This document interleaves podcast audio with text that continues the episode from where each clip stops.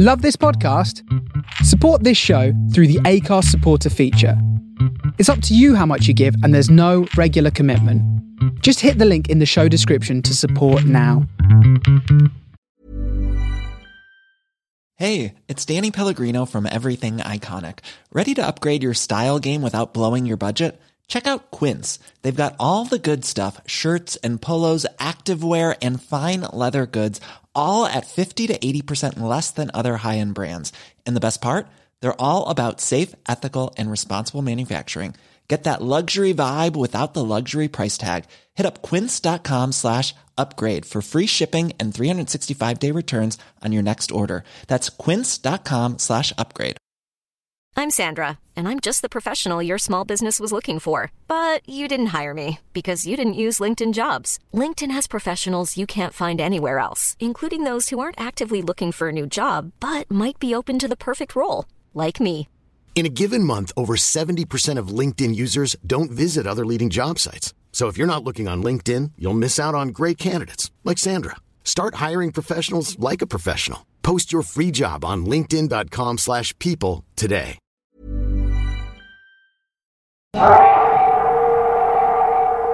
John's going to have to do this all from memory. Yeah, not a problem. I've got, we've got notes. Yeah. Um, and well, okay. If I if I do, I'll get onto what I've got in my left hand here in a second. Oh dear. Oh, hang on. just, just out of shot.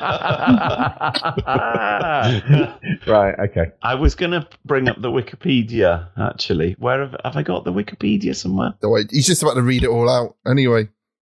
yeah, but it, it's got the breakdown of the um, Plot. Yes, Yes, good, doesn't good. it? Go for yeah. that. Yeah. yeah. which uh, I pre- pretty much remember totally anyway. Well, which is- than, well, when's the last time you watched it?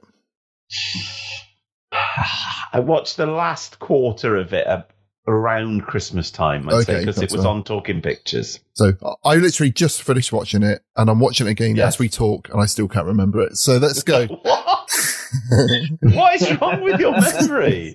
it's been affected by the Martians. Yes. from millions of years ago. yeah. We- we- Ross must be driven out of our genetics. Yes. Which one? I think at the end we should try and work out uh, which ones we are. Are we the Martians or are we the normal? yeah. All right. We'll see. We'll see. Right. Okay. James, let's do it. Britain. An ancient kingdom with legends of violence, cruelty, and torment in its blood. Join your hosts, Ross, John, and James, as they bravely tread where few would dare. Witness their journey into the horrific history of British horror.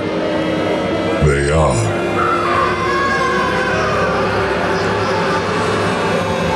the General Witchfinders.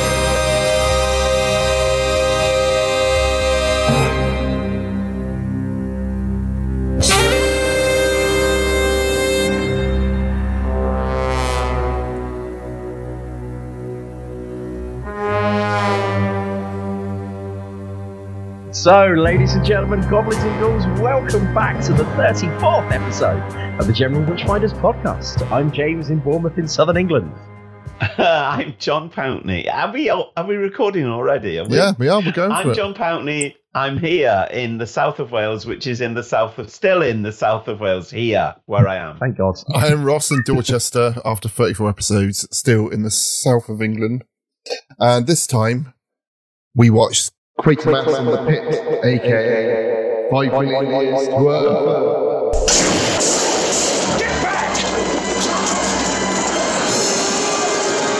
Who are they running from? What have they seen? Whom do they fear? There are five million answers to these questions, and every one of them is a shocker.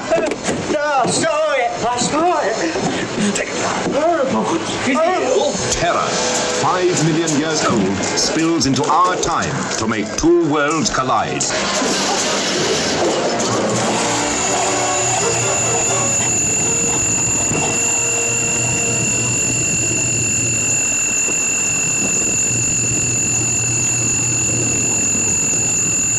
What is happening here and now can affect the next five million years.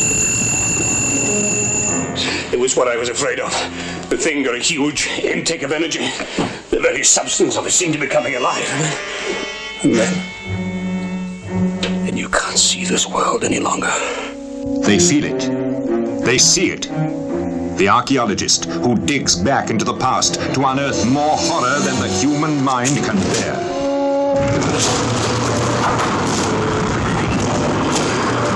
Quatermass, the scientist, who comes face to face with five million years of terror. Ronnie, it's Barbara. She's the one. Get down here, quick. She can see into the pit and knows the terrifying truth. He can see into the pit, but he will not believe what he sees.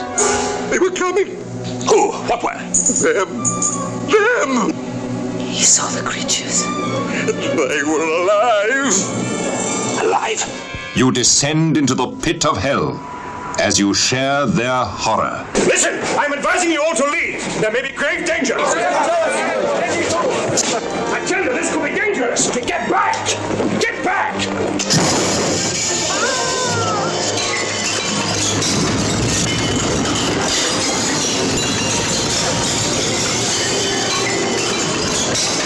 Wait! Don't panic! Wait! Hold yourselves together! Right, so Quatermass in the Pit, or as it's known by, with our, by our US cousins, Five Million Years to Earth, is a 1967 British science fiction horror film from Hammer Film Productions, our friends at Hammer.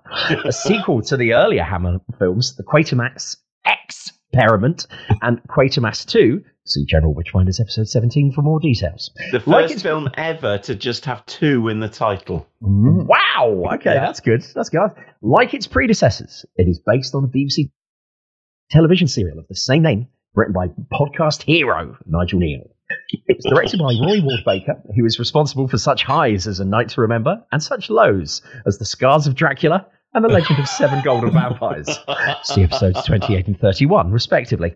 And this incarnation stars Andrew Keir, who featured in Cleopatra, Dracula Prince of Darkness, and, Who fans, Daleks Invasion Earth 2150 AD. Okay, just, got In- to, I'll just stop you there. How old do you think he was making this Ah, film? I was going to bring that up. I was going to bring out how old people are in this. Yeah. So I'm going to say, I what, know. 35? Uh, I, I know, he's 41. 41. Wow.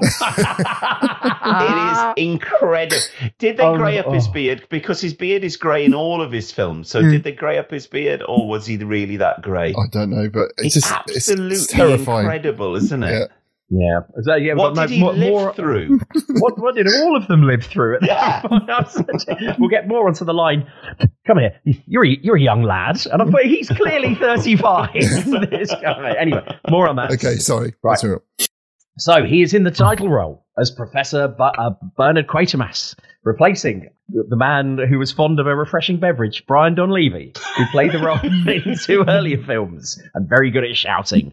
James Donald, uh, Barbara Shelley, who was also in Dracula, Prince of Darkness, and The Gorgon, and Julian Glover, who has been in some little-known films. So known as Indiana Jones and the Last Crusade, and The Empire Strikes Back as General Veers. We're allowed to say Game of Thrones, several Doctor Who stories, and loads of other stuff, including being the voice of a giant spider in Harry Potter. Which Harry Potter, Ross? Uh, I one know. with the giant spider in. I, Alright. I, I think he was in it twice. Whatever. Right, okay. They appear in co starring roles. Nigel Kneale wrote the first draft of the screenplay in 1961, but difficulties in attracting interest from American co financiers meant that the film did not go into production until 1967. The director, Roy Ward Baker, was chosen because of his experience with technically demanding productions, such as A Night to Remember, its second mention on the podcast th- this evening. This was the first of six films that he directed for Hammer. Andrew Keir, playing Quatermass, found the, making the film an unhappy experience, believing Baker had wanted Kenneth More to play the role. Owing to a lack of space, the film was shot at the MGM British Studios in Elstree, Boreham Wood, rather than Hammer's usual home at the time, which Yeah. is the Associated Press British Studios, also in Elstree. The plot of the film version was condensed to fit into the shorter running time. Although, oh my god, it doesn't feel like it sometimes. and the main uh, casualty being so well, we'll see the removal of a subplot involving a journalist named James Fuller Love. Great Bond, Bond, uh, Bond name there. Oh, porn. yeah, you got it. Well, and the, I, I'm not going to mention myself there. And the climax was altered slightly to make it. Go on, Austin. oh, just the fact, you know, we went straight from James Fuller Love porn stars into a climax. So That's that's- what I say, right? And, and and the fact that it was altered to make it slightly more cinematic. Apparently, the setting for the pit was changed from a building site to the London Underground. The closing scene of the television version, in which Quatermass pleads with humanity to prevent Earth becoming a second dead planet, was also dropped in favour of a shot of Quatermass and Judd sitting alone amongst amidst the devastation wrought by Amazing shot. It says- Amazing Oh yeah, shot. by the Martian space. yeah, but weirdly looped badly, like three Oh, I love the loop. I love the loop. I could watch that loop forever because it's, it's so depressing, isn't It's it? a good, but it is an, an unusual ending. I'll give it that. It's an amazing ending. yeah. Right, and then it says that the script was sent to John uh, Trevelyan of the British Board of Film Censors in December Yes, this is funny. 1966. Trevelyan replied that the film would require an X certificate and complained about the sound of the vibrations from the alien ship, the scenes of the Martian massacre. How can you complain about that? Yeah. About the clangers going mental. Right. Scenes of destruction and panic as the Martian influence takes hold. Hmm. Image of the devil.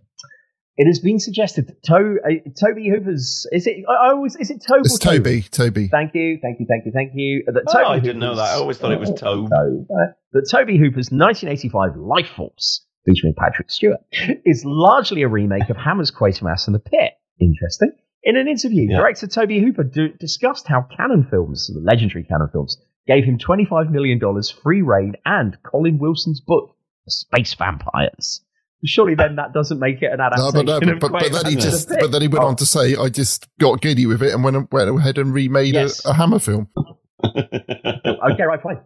Um, three decades on, Andrew Keir reprised the role of Professor, the Professor Quatermass in the Quatermass Memoirs, a five-part docudrama scripted by Nigel Moon and transmitted on BBC Radio 3 in March 1996. Yeah, so Never heard well, that. they were talking about it because I just watched the um the commentary and they was talking about it. And apparently, it's him talking about the events of the Quatermass, uh, the first three last Quatermass one. stories. Right, okay. Uh, but then they intercut it with news footage of things which were happening in the real world around that time as well, and how that okay. influenced the the storylines and stuff. And it sounds really good. So I'm going to try and look that up. And if I can find it, there might be a clip of it playing uh, Now. now. Then came the H bomb, the biggest threat of all, and it soon belonged to both sides. People began to wonder will any of us see the 1960s? My character Quatermass, of course, lived in imaginary time, but the shocks he'd endured could very well have sent him into a long, long retirement, somewhere out of it all, say in the north of Scotland. And a couple of decades later, he'd be there trying to write his memoirs. An experiment is an operation to discover some unknown truth. It is also a risk.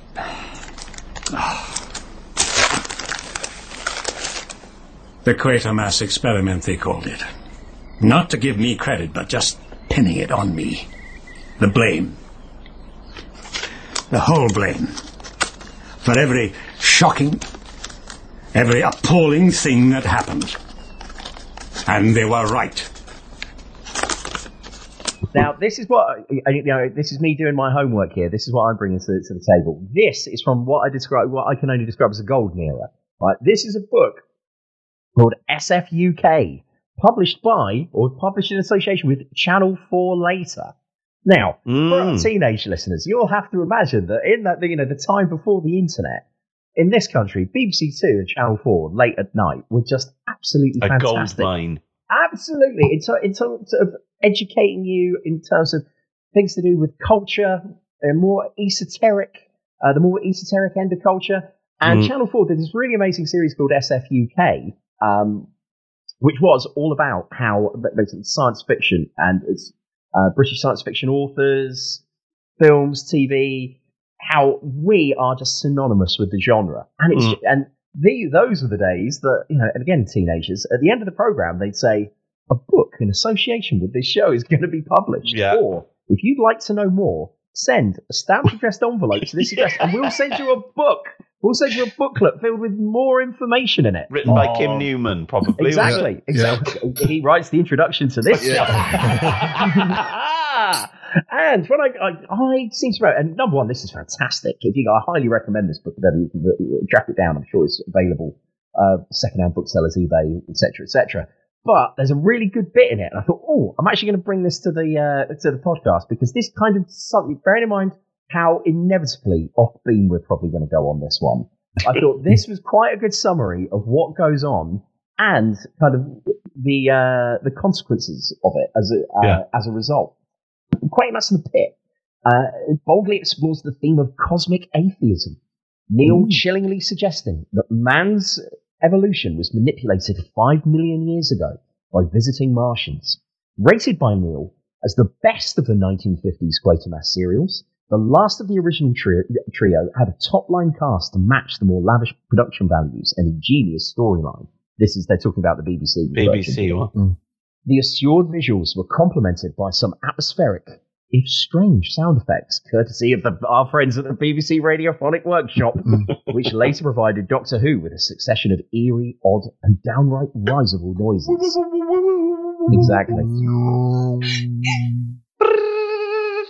According to the Quatermass of the Pit, with the uh, red planet heading for extinction, the Martian sought to preserve their species by implanting their race memory into the minds of primitive ape men, then Mm. inhabiting the Earth. Marginally more benevolent than the invaders of War of the Worlds, Kneale's alien scientists nevertheless invested humanity with a race memory of mass culling in their name of genetic purity. This racism theme caused a little friction within BBC management.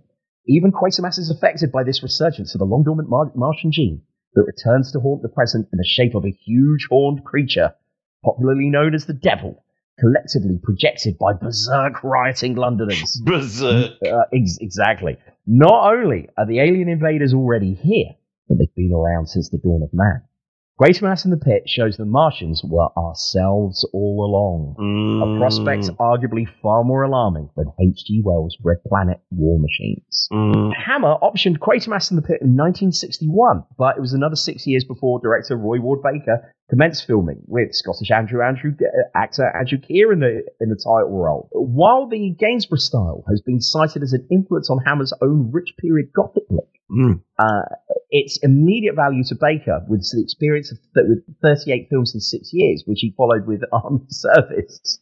38 Uh, making- films in six Six years. years, yeah, yeah, which he followed with Army Service, making instructional films and propaganda. Having spent most of the 1960s directing television episodes, notably The Saint and The Avengers, Baker felt more than happy to take on Quatermass in the Pit, despite some puzzlement over Hammer's blatant recycling of old material. I've never quite understood how they got away with it. So there you go. That was just my little preamble at the start, just for everyone, just so you can. you see a lot of um, TV programs made into films in this uh, Mm. in this era, and like we said, it's because you can't watch it again. Like we were just talking before we came online about um about Disney and how Mhm. Disney is making a, a lot of sequels again at the moment with new uh Toy Story, new Frozen, and all that. But but it's because people will go and see that stuff, and um they was talking about this on the commentary. And Nigel Kneale was saying that he hated the fact that the film's got their names changed in America. He said because Mm. he said people went to see um, this in this country because they knew the name Quatermass Quatermass. after Yeah, being yeah, on yeah, television, and it stood Mm. out to them, and there was that brand recognition. Mm. They said every subsequent film in um, America that people didn't know that it was part of a, se- a series because they all had different names and Mm. different actors in it and all that Yeah, kind of stuff. So it, absolutely. Yeah. could, it could, so it was one of the reasons he thinks it didn't succeed very well in, in the states. But Mm. yeah, I don't think it's a problem them making a, a film version of this. It's it's, it's interesting. Have, have you all seen the BBC version? I have, yes. Um, Yeah. It's, yeah. What do you prefer, John? Oh. I think they're very different beasts, really, because one is like six half hour episodes or Yeah. something like that, Mhm. not it? Mhm. And the other one is a colour feature film with a very different feel. And it's a bit like the, the Amicus Doctor Who films Mm. and the um, they're just they they're enjoyable for different reasons. I think the the BBC version of this is very atmospheric and and quite lo-fi Mm. uh, and feels kind of um, quite claustrophobic and quite weird. Whereas this is like almost the total opposite. It's quite a wide squ- widescreen kind of romp. Yeah. Uh, And I think also the excitement of um, uh, seeing these adventures in color as well is one of the reasons why they remade some of this stuff for cinema. Obviously, that doesn't stand for the first two Quatermass films, but I think that's a good reason for them to, especially with the Doctor and the Daleks and this and this film as well. It's it with the Daleks film when you see it now. Um, because that was on over Christmas as well. I think this was on over Christmas as well. Like the Daleks film, they look so amazing in color. The Daleks themselves, but all the sets are just so like just dreamlike. And this film is also a bit dreamlike because it really goes to town with color and it, you know the the the red jumper that um barbara has on is just like so vivid and you know a lot of the color work is very interesting on this film. I think it's one of hammer's best films like in their top five films. And then you remind me that scars of dracula and uh, uh the kung fu vampire thing was by the same director. Yeah. and you just think, what on earth was he just having a really bad week or something? I, It's I, I just think I, he was talking about. Um, I don't. I you aware this uh, Hammer um went into receivership. Yes. Mm. And then they ended up just having to make films in order to clear debt. W- Would, Yeah, yeah, would, yeah, would yeah. some of those later ones be around? That, or was, or was that when it went into like making TV stuff? Um, So I'm not sure what point that happened. yeah, I would say that's later on because the the I'd say they did like to um to the Devil a Daughter and they did the Lady Vanishes, and then uh, but that was like 1976, and I think that was when it uh, that's when they were Right. they'd hit the skids. But um, around this, uh, well, in the, I mean, it's it's mad to think that this looks like such a quality production, and then you compare it to Scars of Dracula, which is only like two or three years later, which Yeah. looks like it was filmed for like 50p. Yeah, maybe it was just Uh, was- yeah. They just tried to cut corners and make more stuff quickly. Well, and, they, yeah. I, I mean, there's cutting corners, and there's literally making something circular. Yeah. so should we talk about the film? Yes, so, let's- let's crack into so it. we open up on. It reminded me of the opening of the original Doctor Who with, with the um the, the police were walking down the down the and, road. uh, yes, it's a beautiful shot, isn't it? With the um, Hobbs Lane and the um, Mm. Yeah, station and stuff. yeah, and I I just I get it did make me think think feel uh think a lot of the Doctor Who films with the colours and the fashion Yes. and everything. It was it was great. Um. And I think it was a great idea to move it into a um, underground station because, as we've said before, underground stations are one of the coolest things Yes. on the planet. If I could, I'd live on the tube. it's also my dream uh, subject to do a, a, a long term um, project, photography product, project on the tube. But I think in this case, it, the set is all the sets are just superb, aren't they? Yeah. And it looks really lavish and expensive. It probably wasn't. There are some parts, as James has mentioned, the clangers on uh, acid that don't look, don't stand up quite so well now in uh, in 4K scanned. But um, otherwise, the, the actual production values look really good for a Hammer film in 1967. Uh, it looks really good.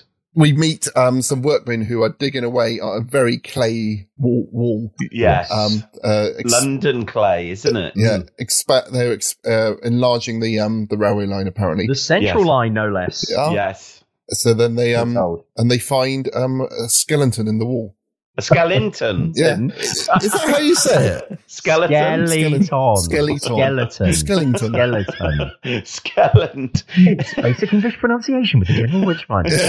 Skeleton. Skeleton. Yeah. Do, do they find a skeleton or do they just find a skull at this Skull. point?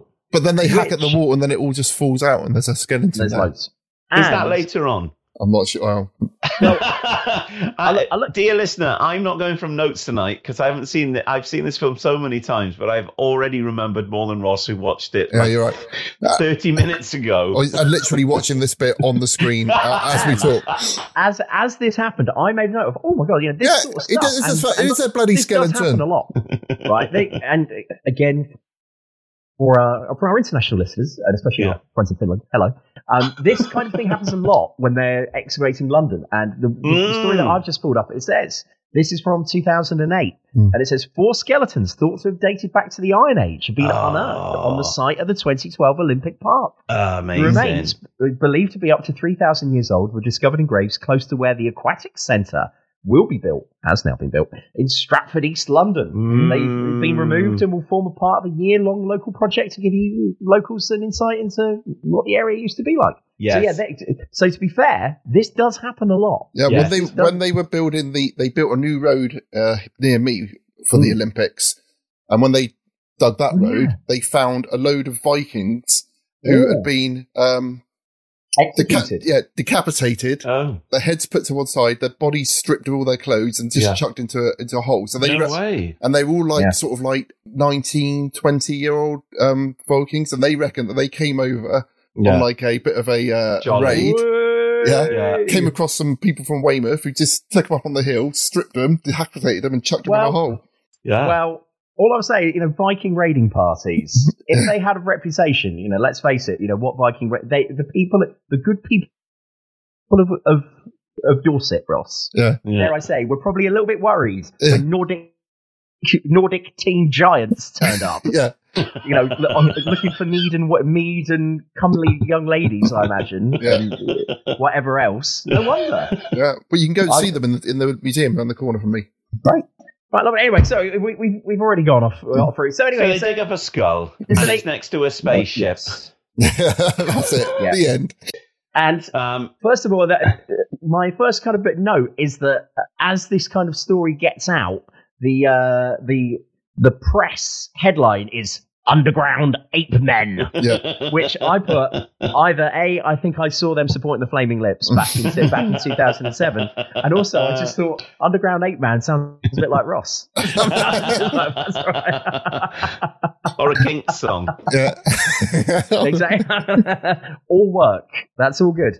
Right, yeah. So, yes, and we then get some what I put down as intense archaeology action. As- Yes. there's a lot of excavation going on. And it's Yeah, interesting. yeah, yeah, whereas this the the main uh, archaeologist feels like he's going to be a really main character, character. at this point, doesn't he? Because Yes. he's uh, he- he's like the, the focus of the story. But Quatermass isn't it? For, isn't well, it? it, because because this is James Donald, who was a bigger star Mm. than Oh. uh, Andrew Keir at the time, and he is he has the top bill, which is really weird about this film because he was in um, Bridge on the River Kwai and loads of the other films.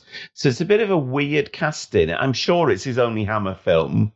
Um, but he's he's the kind of rational voice in this film, isn't he? And and Quatermass is quite um irrational in this Yeah. film compared to if you if you ignore Brian Donlevy's um performances in the other two films he's you know Quatermass is the voice of like calm and reason usually whereas in this film it's it kind of changes turns on its head uh, now it's um I can't think of his name what's his name in this the uh, character's name. Roni something Yeah. Roni Yes. Roni. Yeah. Roni, Yeah. yes. Roni Roni so they they find these skulls, and then he he, he explains to the um the gentleman of the, of the press that um he thinks that these are um ca- ape men who were uh, around a lot earlier than than and and he just so happens to have a.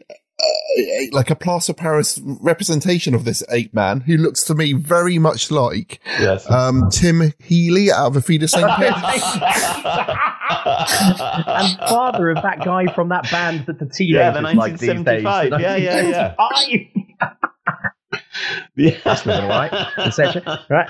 We might have to tweet a picture of Tim Healy. Yeah, alongside um, the picture of yeah. It is a remarkable press conference. As a man, as, as listeners, I'm sure know by now, my background in philosophy and you know, things like having to do, I have to teach things like epistemology, So being sure and teaching people about when is knowledge, when can you say that you definitely know, Yes. is very important. And you want to be on the lookout for people in society who go, oh, we know that for sure.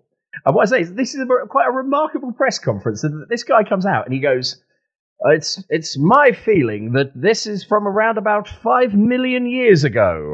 and then one of the pressmen goes, "Can you prove this?" And, and Rhodey goes, "No." what a press conference! He's coming and speculating wildly. I reckon it's about five million years old. Can you prove it? No. this is what I reckon. Print that. I'm a scientist. yeah, exactly. But then they find a uh, a metal uh, cylinder. Well, it's more of a cylinder in the in the British one. It's a weird sort of like um, This is British. as British, well, you know what I mean? The, the BBC, the, the BBC version, it's like a, it's just a cylinder, pretty Yes. much, isn't it? Yeah. On, um, on this, it, since it looks like a Jetson sort of space car or Well, something. it looks like a big um, hearing aid. I always think, Oh. or like a big blue orthopedic hospital-coloured hearing aid from the '60s. Yeah.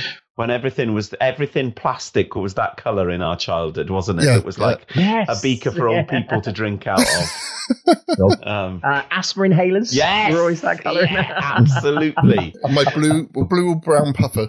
yes. Right. Um, So- so they call the bomb squad. Mm. And amazingly, when they turn up, it's just like a normal army jeep, but just with the words "bomb disposal" written on a sign on the front of the jeep, which I put very factual, no nonsense, very, very kind of late 1950s, isn't yes. it? Bomb disposal, bang. Uh, but fans of Doctor Who will straight away think of Unit here, won't Yes. they? Yeah. Yes. and it's very unit esque, and and their kind of vibe is very Brigadier and uh, uh, and uh, Sergeant Benton, Mike Yates, and all the gang. None of them are in this film, but you can imagine they're there in the background. Well, You can love. imagine that they're they're working on a, a, a- a- the tube line uh, next along, chasing the Yeti with um, Patrick Troughton's Doctor. or, or kinky clove, as he, was saying. Um, so, and, and they go straight in there, stop putting the bones and chucking them out. Yeah. Uh, Where, where Yeah, that's be- right. The science is gone. Just, They're covering just things in. Um, I noticed that the army cover th- things in lots of sandbags and um, canvas for some reason, don't they?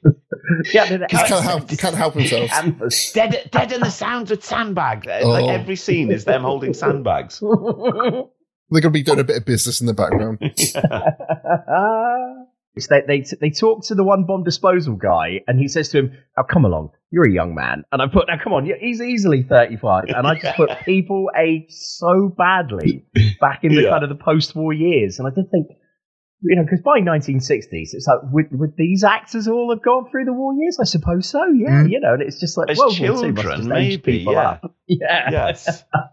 remarkably. Um, but yeah, there's no way that guy, that bomb disposal guy's a young man. Yeah. I'm sorry. And then, In, so in he- the meantime, have we seen? Have we had the scene where Quatermass is told that he's losing control of the rocket group? So that's what happens. They they, they call up this this department to try and get this specialist. But and like as in every um Quatermass film, he's being Yeah. told that he's about to lose control. He of, loses funding. yeah, Incredibly. and he's just And getting put- really angry about it. And what Yes. I put is, hang on a minute, we watched a film where he single-handedly stopped an alien invasion. Yeah. You'd think this would give him a little bit of credence, with The British you? establishment But, uh, don't keep him on. Keep, keep him. Yeah, exactly. And they're still not so going to believe him Britain. either. Whatever Build he him says. up and knock him down, isn't it? It's like, oh yeah, right, okay, yeah. So you stopped that alien invasion, but what have you done recently?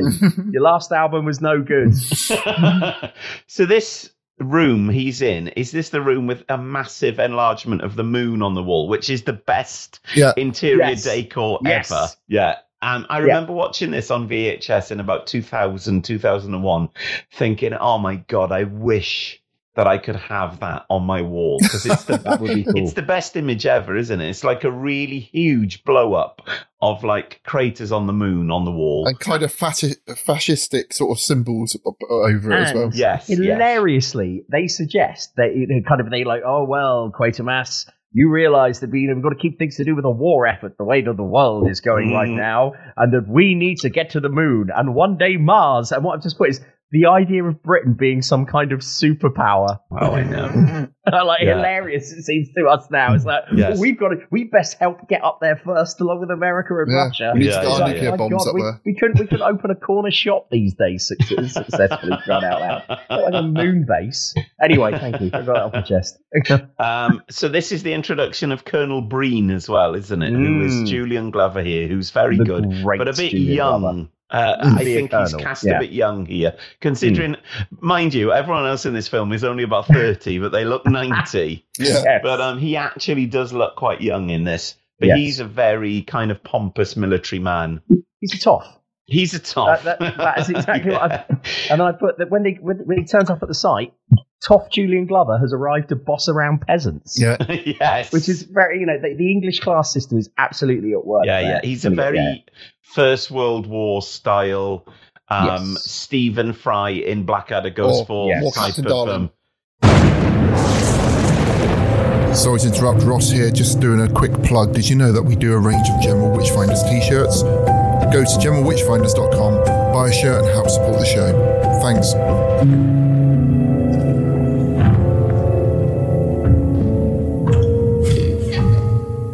So, what do we think of the of Quatermass's look in this? It's an interesting look. Well, I'm not sure about a, be- a bearded Quatermass. Well, I was just looking at myself thinking I look quite quite like Andrew Keir in this film. but um, You still have that hat? Wait, uh, yeah, his hat is a funny little like. Is that a pork pie hat? Is that called? Or I'm not sure. what kind of hat is that? It's a funny little, and then he's got a funny little bow tie and a lot of checked, like tweed material going on. It doesn't look very professorial. I don't think. No, I, yeah. First time I watched it, I was like, I'm not convinced. I don't like this Quatermass. But second time, I, I, I, I, I warmed Oh, him uh, a yes, he's very. The best one is um, Andre Morell, who was down to play him in this film, but who didn't want to um, uh, uh, play him again. bit. I quite like John Mills. I think Millsy is very good, but that is an, that Quatermass is a whole other psychodrama hmm. that I often have very lucid nightmares about because it's such a weird. One day we'll have to review it, but it's so long. Yeah, we could do it in It- parts. it's like ten hour long episodes or something. I think it's four get- hour long Oh, episodes. If we get up to like episode 150 and people are still with us, we're like, okay, we've got the audience now. But on the um on the uh commentary, they asked um no, you know what would they do? What would he do if he brought creative as- aspect now? And Yeah. he said he would do young Quatermass, and he said that he would do him um visiting um uh, von Braun at, Oh, at, at the um Berlin Olympics. Um, oh, and that was as far as he got really with his description. But uh, Ah. There's a lot of who in and I in there, I reckon there? that could be pretty good. But and something else he did say as well is that he does he. He's, he's seen as a science fiction writer, but he doesn't know anything about science, so that's why he always puts in loads of folklore and all that kind of. Amazing. That's well, really it's funny cool, you should isn't it? mention that because when we get onto their brain contraption in a bit, Ross, I may be taking them to Yeah, yeah, task yeah, somewhat. yeah. I- I- one day that will happen, but I, I don't think the science was, you know, the technology wasn't available in 1966, is it? No, but they can do it now. They can they can actually record your dreams. Can they? It- it No, looks- they they can. can't. Uh, they- Bill uh, Gates. Bill Gates can do it by putting 5G into your neck. yeah. No, I've seen I've seen it's really bad video of it, but I've seen video of. Ah, Cleves, this is nonsense. no, I will send no, you the no, links no, no, afterwards. no, no, no. Yeah. All right, okay, they can't yeah. get anything out of your head. Right. Luck- luckily for you, it's all staying in your head, Cleves. They think that the um, some people think that it's a bomb. It's obviously not a bomb. Mm. Other people think that it's uh, uh, of alien origin, which it is, obviously. Um, but Roney is adamant that the ape men are um, terrestrial, not extraterrestrial. Mhm. So already we have the very um, age old and always, uh, always to me, a very exciting idea from Nigel Kneale that you've got this kind of folklore thing intertwined with eugenics and stuff. It's really hard Yeah. to put your finger on what Yeah. he's trying to talk about here, isn't it? And you think people watching this in the 50s, Yeah. like It's your Friday night entertainment. Yeah, when you think about the shit that's on TV now, when it's like, you know, did you did either of you watch a thing called Stardust last night with um um it basically it's like stars in their eyes, but it's more of a sound alike than a look alike. Right. Right. Um, and the first guy that came out was Tom Jones, but he looked more like Vic Reeves doing Tom Jones. but he ended up looking more like Fred West. Oh, and, gosh. was, and I just thought it's entertaining, but then you think, you know, this, i i i- you know, back in the fifties, you'd have like Bertrand Russell probably on at nine nine Yeah. o'clock doing like an exposition on something. Then you'd have Quatermass on, and now we've got like. You know, just Those dipshits and imbeciles. values haven't are long gone. Oh my god, yeah, you know. and then you have someone like Jeremy yes- Clarkson held up as a uh, you know paradigm of like. so anyway, So while they are, so the the bomb disposal unit, they start to sort of investigate the uh, the alien craft. Well, they still think it's a bomb at that point. They point. think it could be a bomb, so on and so forth. And while they're still kind of playing around with it, um, Quatermass says, "Oh, what's going on? Kind of what's going on over the road here?" And they Yeah. say, "Oh, well, they were going to knock down these buildings opposite Yeah. as part of the extension of the tube." And they look up and they says, "Well, that's that's interesting, you know, because it's Hobbs Lane." yeah, And, and he says, Hob, that was a name often given to the to the devil in, Yes. in times past. And you think that, that Quatermass, you know, for a rocket scientist, also has got a huge encyclopedia. It- It's a bit of, of the Knowledge occult. Later Yeah, on, yeah. he just he just Yeah, recognised yeah. the cult symbols and Yeah, yeah, yeah. no problem. But that's later on. And so he's a scientist. They did they say all okay, these houses. okay, so they said, well, these houses were going to get knocked down too. And then he says, well, let's go, let's go and have a look. And then they go inside these kind of derelict Victorian esque houses, which yeah, were due to be demolished. And what I put is these are prime Zach Bagans territory, aren't they? You know, that, that set when he goes in, it's Zach Bagans would have had a what field day in crossover that would be. But I would say in the in the like my memory of the BBC versions, they do a lot more about the haunted Yeah, they houses do, and they stuff, do, yeah, and yeah. how like that they weren't actually um because they were saying oh people being evicted from here, and they said well Yeah. they weren't. People never, no one lived here because it was Yeah. it was so much like poltergeist activity And and, there's stuff. scratch marks on the walls and stuff, isn't there? Yeah. and like it gave everyone the willies basically. It's a Yeah. bit. It was a bit Ghostwatchy, really. The, the policeman gets the willies, doesn't he? And he runs off or something. He sweats. He sweats a lot. He's a very sweaty policeman, Hmm. Which is most police, policemen these days. I would have thought. which is which is a bit which is oh yeah which is a bit um like the the guy who um used to go to the place in Stone Tape who you know doesn't want to go in there and, Mm. and the Oh, scratching yeah, and stuff. Yeah, yeah, yeah, Yeah, yeah. yeah, yeah, so yeah, once again, yeah. so there are scratches that kind of like very. There are scratches all over the walls, and we're told that the whole area has a a reputation for being kind of dark and a disturbed area. More on that later on. Um, but for, for now, so having established that, and that Hobbs End may have a have a darker history to it, and as we said, it's not a case of science fiction. It's actually you know, something older and deeper, uh, but Yeah. also is also simultaneously science fiction. It- It's a foot here. Like I said, then they pop over to where the archaeologist is um doing experiments, and he's not only doing experiments about like this um the the prehistoric man digging up stuff. He's also doing brain scans of people and trying to record their brain and and and record what's coming out of their brains. This isn't now, put Cleves. This is about another hour into the film. Oh, isn't it. It's at 22 minutes in. Yeah, it is. Is it this bit. Is it? Job. Yeah. Is Yeah. this the guy Yeah. with um the kind the of wires jock stuck in his- guy with Later on. glasses? Later on, they put that they, they put it on him. No, but, Later on, but, but but you first they- see it here. Yes. Oh, do And what? I put is I thought. Well, Jo- John might may be able to support me on this one. Is that I put that this is what I think Magic Alex's research lab for uh, Apple probably looks a bit like. Some of the stuff that's going on there is Yeah. it's, it's very out there. It's a bit like our um, our university um, studio as well. yeah, basically, And it's it's- just one word, and that's bollocks. Right, there's a guy called Henry Marsh. He's, he's, he's retired now. He's Britain's leading neuroscientist, right? And he wrote a, his autobiography. So after 40 years of working on the brain, think about that. Every day, operating on the brain, he's, he's like, we don't know how the brain works still. He's like, we don't, he's like, we have a rough understanding of it. But then he said, oh, when you ask me about the mind matter problem, He says that's like asking a plumber about quantum physics. And he's like, that's that's where we're at with it. He's like, I'm like the plumber. I can we can do things to the brain, but when it comes to actually understanding how the thing works, he's like, we don't know. Right now, that's him, and he's the Britain's most experienced neuroscientist. I just love the fact they were just like, and I, I wrote down what it is. I bet he says. By using this, we might be able to work out what Ice Age men w- could could think and do. And I'm just like, how? How are you doing that? Well, the, the, the theory they got is that they got a man whose head is a similar shape to the ah. guy out of Auf Wiedersehen Pet, and put and putting this thing on it.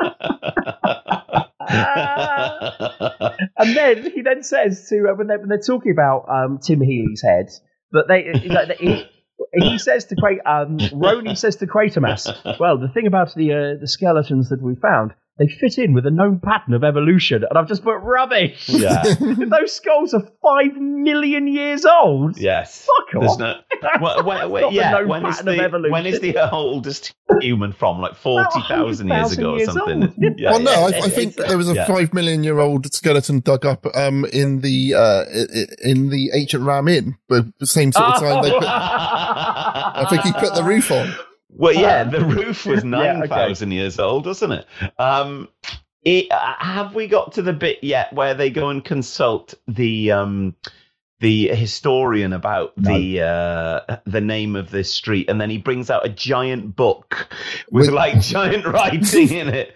Uh, which looked exactly. It was very much like the scene in um, Doctor Phibes when they went to see the rabbi, and he got Oh, out. He got out. it's all linking together. Right. I okay, always so- love that book. I'd love a giant book of history. It- yeah, Um, with, like four with- words a page. and Quatermass says, "Oh, no, might, might they be aliens?" And he says, "No, I'm afraid not, Professor. These are these are humans." And Mm. you know, and he's like, "Oh, okay, interesting, all right." Um, but they also, that I've just put, I can't remember what the transition is or how we got there, but we're told that um, people who lived at, at Hobbs uh, Hobbs Lane. Yeah. They often cite, reported seeing a hideous dwarf. Mm. And I just wrote that down excitedly, and I thought maybe we might see a uh, a person of lesser stature dressed up, but no, I was No. denied. There, there are no hideous dwarfs. Hideous dwarf. Who would that be? Noel Yeah. Edmonds? Je- uh, Jenny Krankie or whatever her name is. Jeanette Krankie. Jeanette, not Jenny. Have either of you seen the Inside Number Nine episode, which is called Something Something's um, Dressing Room? Bernie Yeah. Clifton's Yes, dressing, yes, dressing yeah. room. Yeah. It's, uh, that's amazing, isn't it? Yeah, they're, Yes. all, yeah, they're all brilliant. Yeah, I, I'm, I'm rewatching them because a lot of them I can't remember what happened.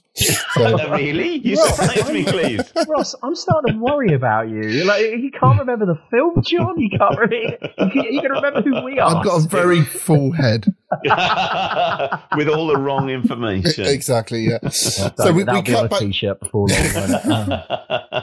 Won't it? Well, we cut back to the soldiers who have now Yes. completely uncovered the um the, the spaceship. Yes, and Uh, they they s- covered everything else in sandbags and canvas. Yeah, yes. uh, but they still think it's a, an unexploded bomb. We should explain that's what the bomb they think. They think it's a bomb left over from the Second World War, which Yeah. is, the they- they- Nazis. yeah, they still find them now.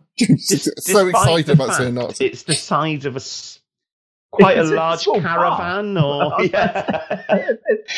It's a hell of a bomb. Yeah. It's yeah. about the Yeah. size of the thing the Americans have just been shooting down recently, and, and and not knowing what they are. yeah. Um, Right. And the, they say that the if you touch it, you get Mm. frostbite. Mm. Um, And um, there's also a brilliant poster saying "Buy British cheese" up behind Lovely. it at Good- one point. advice.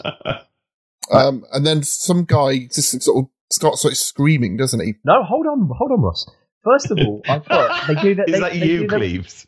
They, they, they, they do the most man thing ever, which is I put if all else fails, set fire to it. Right? they, they just decide that what they're going to do is just get a bloody massive blowtorch on it. Yeah. and Yeah, again, nothing- no dice happens. whatsoever. Yeah. Nothing happens. Right? And then though, but in the process of doing that, that's when they then uncover the pentacle Oh, oh on it, yes. don't they? They find that there's a pentacle, an occult symbol, Yeah. which he tells us, isn't there? And they're like, whoa. All right, okay. Um, and then we get the guy freaks out, Ross. Yeah, That- the that guy who looks like um uh Melvin uh, Hayes? Nathan Hayes. Yeah, Melvin Hayes exactly. or, or Frankenstein, as we we we, we Do know. they do they carry him away? Are they instructed to carry him away or take Right. him away at Yes. that point? Take him away. Yeah. And, and, and the line from from uh, Julian Glover is, "A man like that should never have been on this job." Which I thought, what a cockney. That's pretty much- And then Quatermass is so freaked out by it, they offer him a whiskey, and then he says the immortal line, I don't normally uh, drink before lunch, but uh, on- on this case, I will. Well, not this version of Quatermass, anyway. Yeah, let's boozy, boozy lunch for Quatermass. He piles in, so yes. Two bottles of good quality liquor a day. That's Richard Uh, Burton.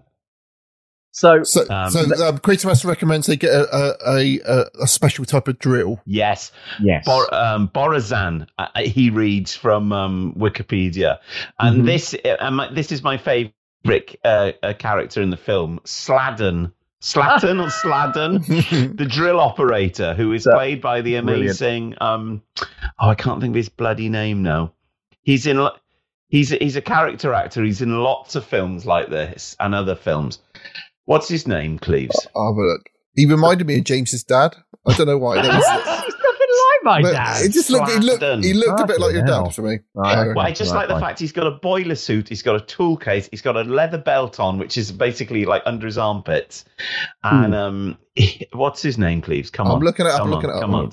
Fladden, his name is. Okay. While while Ross is looking it up, Yeah. um, so they establish that they're going to use this very high tech drill on it Yeah. and attempt to break it through. And this is when we then get to the bit that Quatermass then says, "Well, I, I need to go to the archives of Westminster Abbey." Yes. Or wait, and I put, "Blimey, now that's good access. Yeah, just yeah, being able yeah, to yeah, drop yeah, of a hat, yeah. I'll just rock up there." Yeah. And what's I put is that they use a thousand year old text like they would a copy of the old yellow pages. Like, like, no one's wearing gloves. Wang, and they just drop it down. Oh, what does it say here? And then we we learn that the the whole area throughout the history of London has always had like a dark edge to it. And Yeah. then he's like the, the vicar, whoever it is that's reading the Latin, is kind of explaining this to him. Then he says, and it says here about what went on at the whole. And then he goes, uh, Quatermass goes, well, I've got to go now. Yeah. I'm just, but I have to leave as you pass on this vital information. Yeah, just the, does he leave Barbara there He to does. continue the research? Yes, I thought he did. Yeah, Bar- the, this this stupid woman will stay with you. And, The- uh, the I- only yes. woman. Yeah, I've got other things Yes. to do. Right. Okay, so He- this is you're talking about. Just say Duncan Lamont. Duncan Lamont, yes. Yeah, what else he- is he? What else is he in, Cleves? Uh, he was in Frankenstein Created Woman. Was he Uh, really? Yeah, playing the prisoner. He Yeah. was in. He, he often plays Mad Men. He's good at playing Mad Men. Chief of Police and the Evil of Frankenstein. Amazing. Uh, he was in the Devil Ship Pirates. Yeah. Um, What? Devil Ship Pirates. Oh, man, yeah. right. Well, that's okay. a Hammer film, which isn't a horror film. It's about pirates. Yeah, he was in Ben Hur. Um, he really? yeah, he I in. think he's absolutely brilliant in this, and he steals the film The because he plays. He basically plays this guy who they get in. He does a monologue about insurance and how good it is to be insured.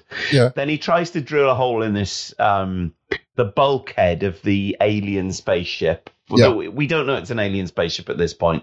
Um, and then what happens? Basically, they all come out because they're having the willies, and it makes um, the vibrations Yeah, make their yeah, eyes yeah. their eyes roll back in their head. and- Yes, yes. So Colonel Breen, he's very good at this point. Julian Glover making his eyes go back in his head, isn't he? Yeah. And then he pukes. Yeah. And then it's like it's something to do with the resonance, but then they go back in and there's a hole there, and Duncan Lamont is like, "Oh, that's not my drill bit. That's the wrong size, or something like." Yeah, And then it's it all melted. starts to um, the wall melts. Then doesn't it? Yes. And Yeah. I just want to point that when they're trying to uh, basically get the drill to go through the, the spaceship, it, it, it, it keeps it won't, yeah, yeah, yeah. won't drill through. And what I put is this is giving me flashbacks to when I had to do metalwork at school. Yeah. This is exactly my level of fellow. Ah, I can't get the, I can't drill in a straight line. Oh, it's all gone wrong. All the drill bits falling off. And I've The just best thing to do, James, put a- shambles, teenage shambles. put a little put a little Oh. bit of masking tape on, Oh, Alright. yes. then do a guide hole, and then drill in Please, bro. Where, because the, the where were masking you when I tape will stop it from skidding. I learnt that Anyway, doing um, oh, that- putting a wing onto my um, Austin eighteen hundred Morris eighteen hundred. Well, never say that this podcast isn't education. right, so yeah, so I just wanted to get that out of my system as well. That it just gave me a Yeah. horrible, and I've just put this whole film is a health and safety nightmare. Everything is just being done really haphazardly, constantly.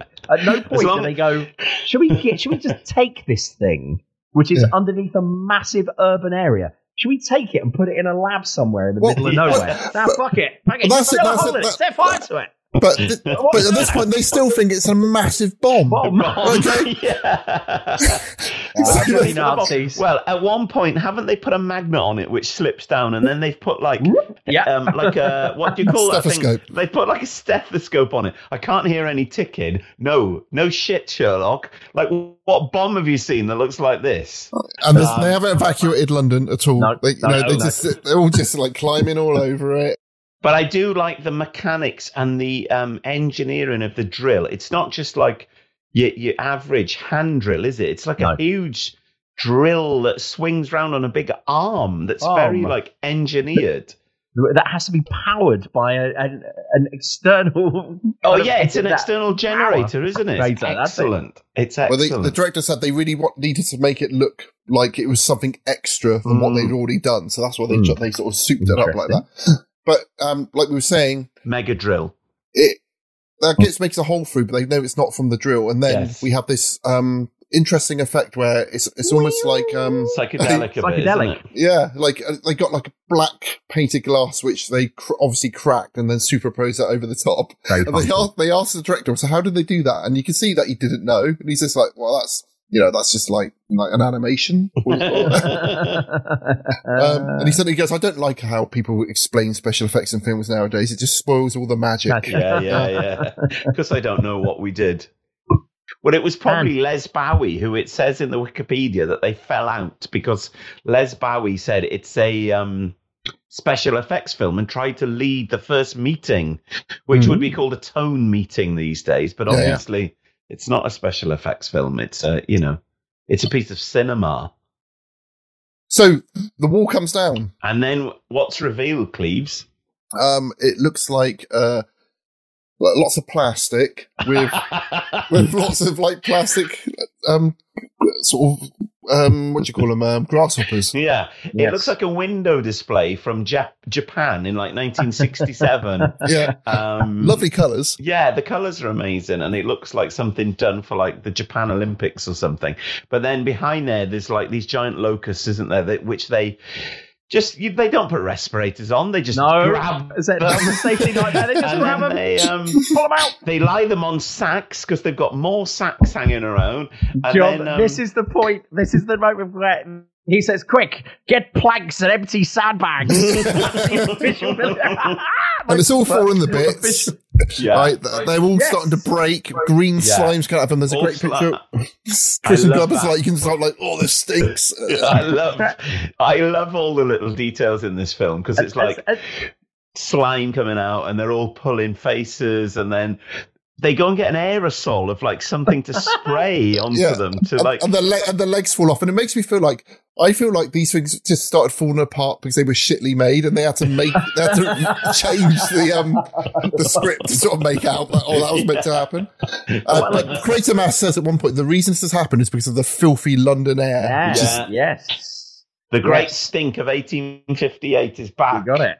Well, I was going to say that Helen and I watched a three uh, two part documentary about the Great Stink on Channel Five the other day, and um, if anyone can find that in Britain, it's it's a very it's a fun watch where one of the presenters is is um in bed and they make him for some reason they have a professional makeup artist there to make him look like he's got uh, cholera The big stink makes me sounds like my wrestling name.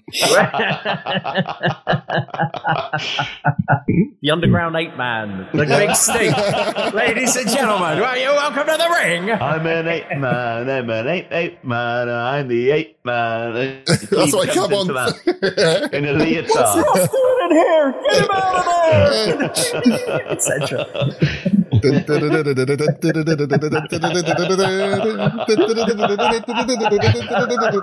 Jesus name comes out, hits me with an umbrella.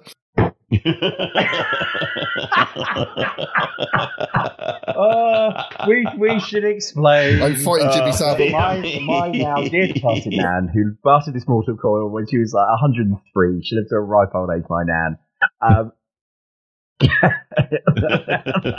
local wrestling bouts. Um, yeah, and apparently, according to my dad, she would get really wound up. Um, and I don't think she ever quite to the story, but she certainly would get wound up at wrestlers. Anyway, there you go. That's that's the story. Okay. I'm, I'm losing contact. You hear me? Certainly would get wound up at wrestlers. Anyway, there you go. That's, that's Okay, I'm, I'm losing contact. You hear me? you, You hear me? You look like weird. I can't hear anyone. One yeah, second. yeah, yeah. I'm gonna have to. I've lost contact, so I'm gonna. It's getting too much for me. We're not getting you. Shout louder. I'll have to come out of here. It's getting too much for me. I'm coming out.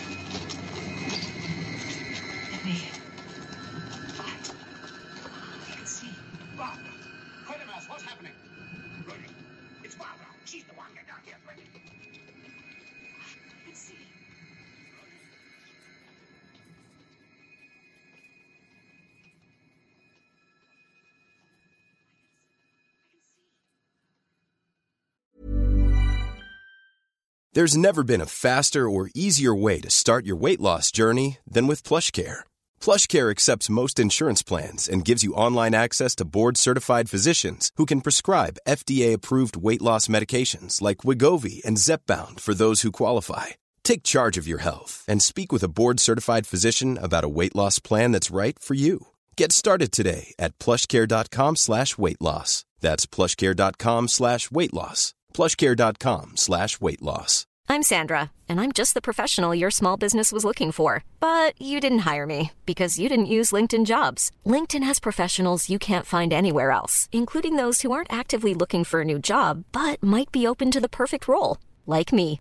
In a given month, over 70% of LinkedIn users don't visit other leading job sites. So if you're not looking on LinkedIn, you'll miss out on great candidates like Sandra. Start hiring professionals like a professional. Post your free job on linkedin.com/people today.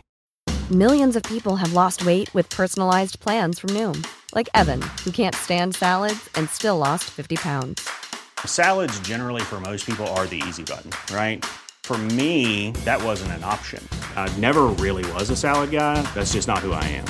But Noom worked for me. Get your personalized plan today at Noom.com. Real Noom user compensated to provide their story. In four weeks, the typical Noom user can expect to lose one to two pounds per week. Individual results may vary. Hey, Dave. Yeah, Randy. Since we founded Bombas, we've always said our socks, underwear, and t shirts are super soft. Any new ideas? Maybe sublimely soft. Or disgustingly cozy? Wait, what? I got it. Bombas. Absurdly comfortable essentials for yourself And for those facing homelessness. because one purchased equals one donated. Wow, did we just write an ad? Yes. Bombas. Big comfort for everyone. Go to bombas.com slash ACAST and use code ACAST for 20% off your first purchase. Uh, so, listeners, um, welcome back to part two of the uh, Quatermass and the Pit episode. Yeah. As, um, we have reconvened a couple of days later after Ross's computer has stopped um, playing up. And uh, why am I talking about myself in the first person? Third Second- person. Third person. Third person. Yeah. um, um, too many naughty websites, I think, on Ross's do computer. you that's what it is? yeah. yeah, too much. Um, what's her name? I was going to say Marilyn Monroe, but it's not her. Carol- Carolyn Monroe? yeah, maybe. Yeah, too, mu- too much Vicki Michelle, I thought, basically. I thought, I thought he was going to say, say too much um, Carol Vorderman then. Oh. I don't know why. That's only from us looking at Weird of the Year. That- Se- se- Yeah. se- sexy Sandra's uh, monkey monkey birthday party, I thought it was. yeah. So I've Can you bleep out the words monkey? Because I, I say monkey now, and I'll, I'll Yeah. cut that over the top of it. Right. Monkey. Oh, There we go. there go. Uh, although I'm pleased, John Ross, told, Ross tells me that he, he did manage to capture the, the now legendary line, "I've lost contact." I've lost contact. So I think that should be where you fade the part one out, Ross. yeah. Um, it, did- it, it- James, you are right. It did remind me of um, not Douglas Bader. Donald what's his name? Campbell. Donald Campbell. Donald Campbell. on Coniston Water. losing it. She's going. She's going. I'm going. oh no! What a horrible. Oh, it's nightmarish, isn't it? When you Yes. think about that. Yeah. What is it? I don't know what you're referring to. Oh, the blue come on. bird on this on uh, the water speed record, Oh, Yes. okay. Yes. And you can hear him talking. Was it 1967, James? So you can hear yes, him so talking, it's, and then it- yes.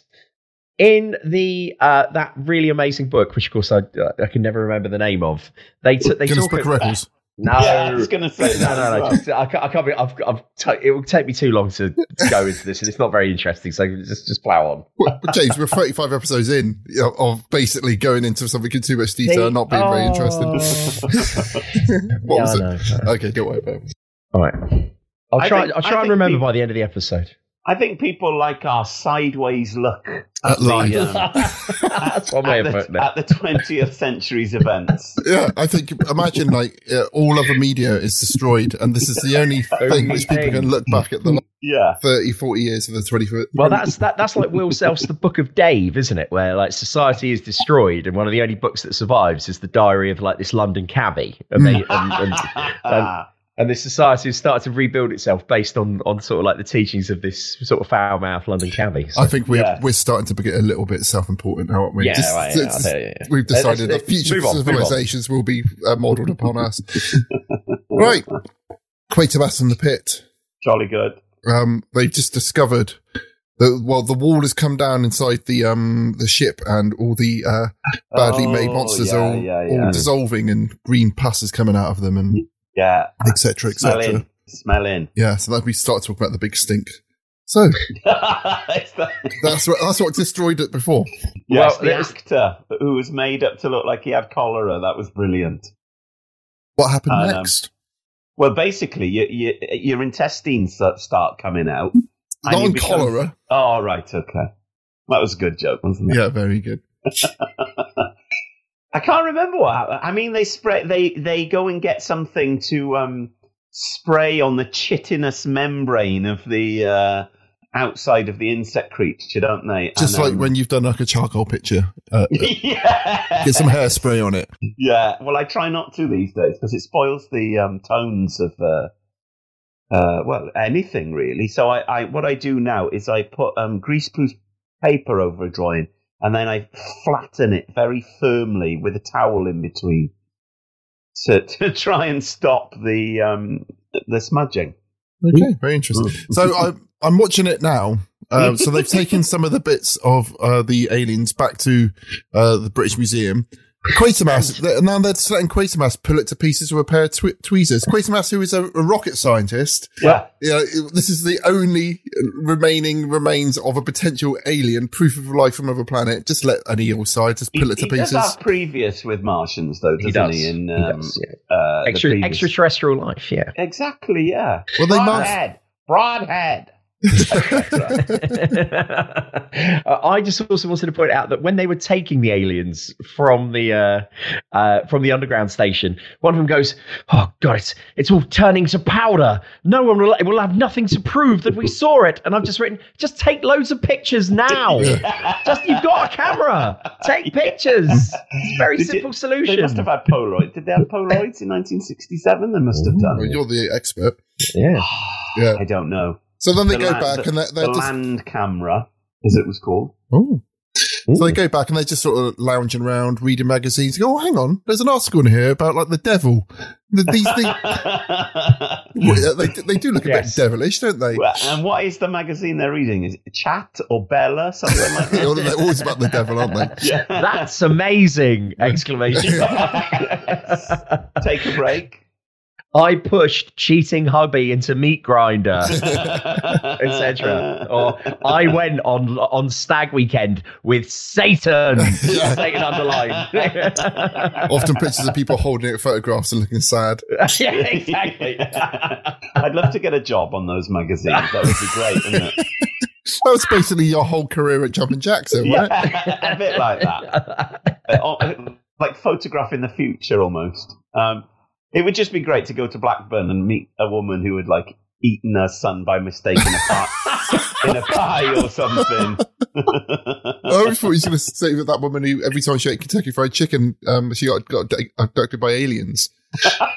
Every time. Do you remember that documentary No. about British um, alien Yeah, abductees? yeah, yeah, yeah. It's it's on Netflix, or it was on Netflix for a while. Keep talking. I'll, I'll see if You've it's got to watch it, there John. now. It's amazing. It's brilliant. It's did about it do something? t- did it do something to her blood pressure? Do you think?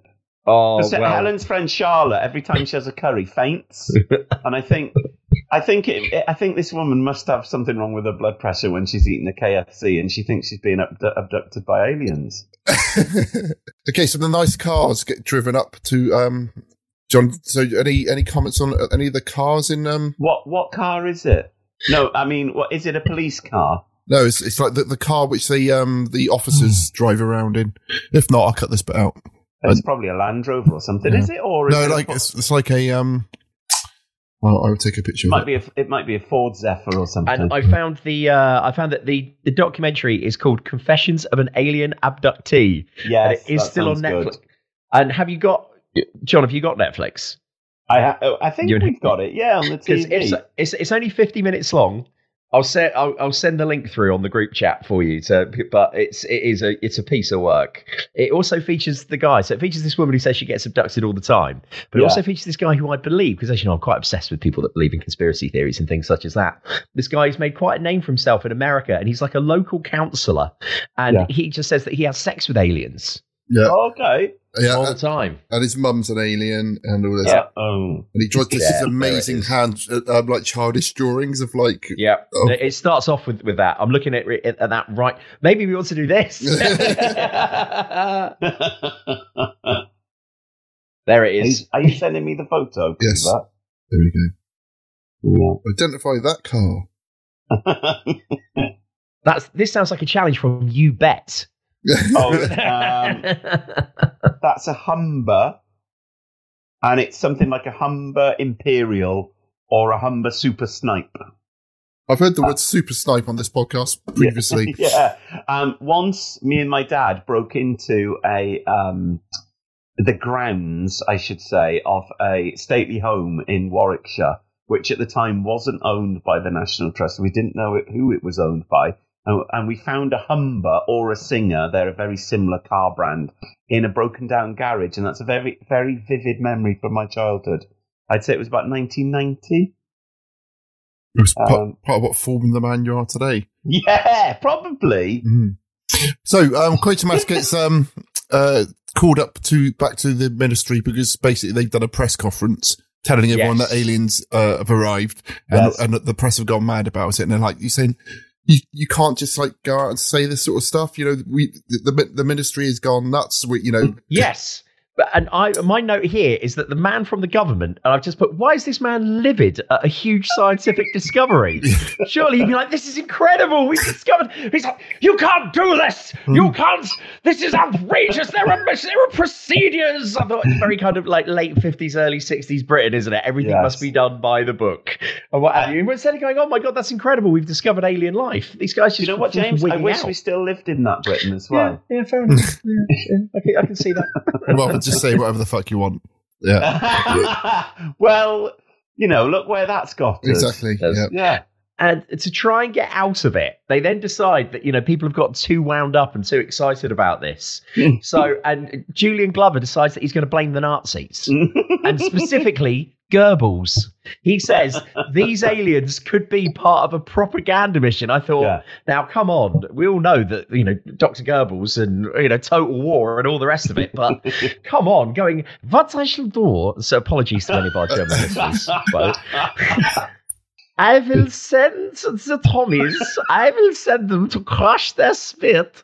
I will send them a rocket full of fake aliens that will make them believe that they are being invaded. And you're just like, come on. I know they all did a lot of cocaine and what have you, but that is a bit far even for Go- for Goebbels, isn't it? The big, the Madonna with the big boobies, Big boobies. will also be hidden on board. Wait, is it Van Klomp? Claire.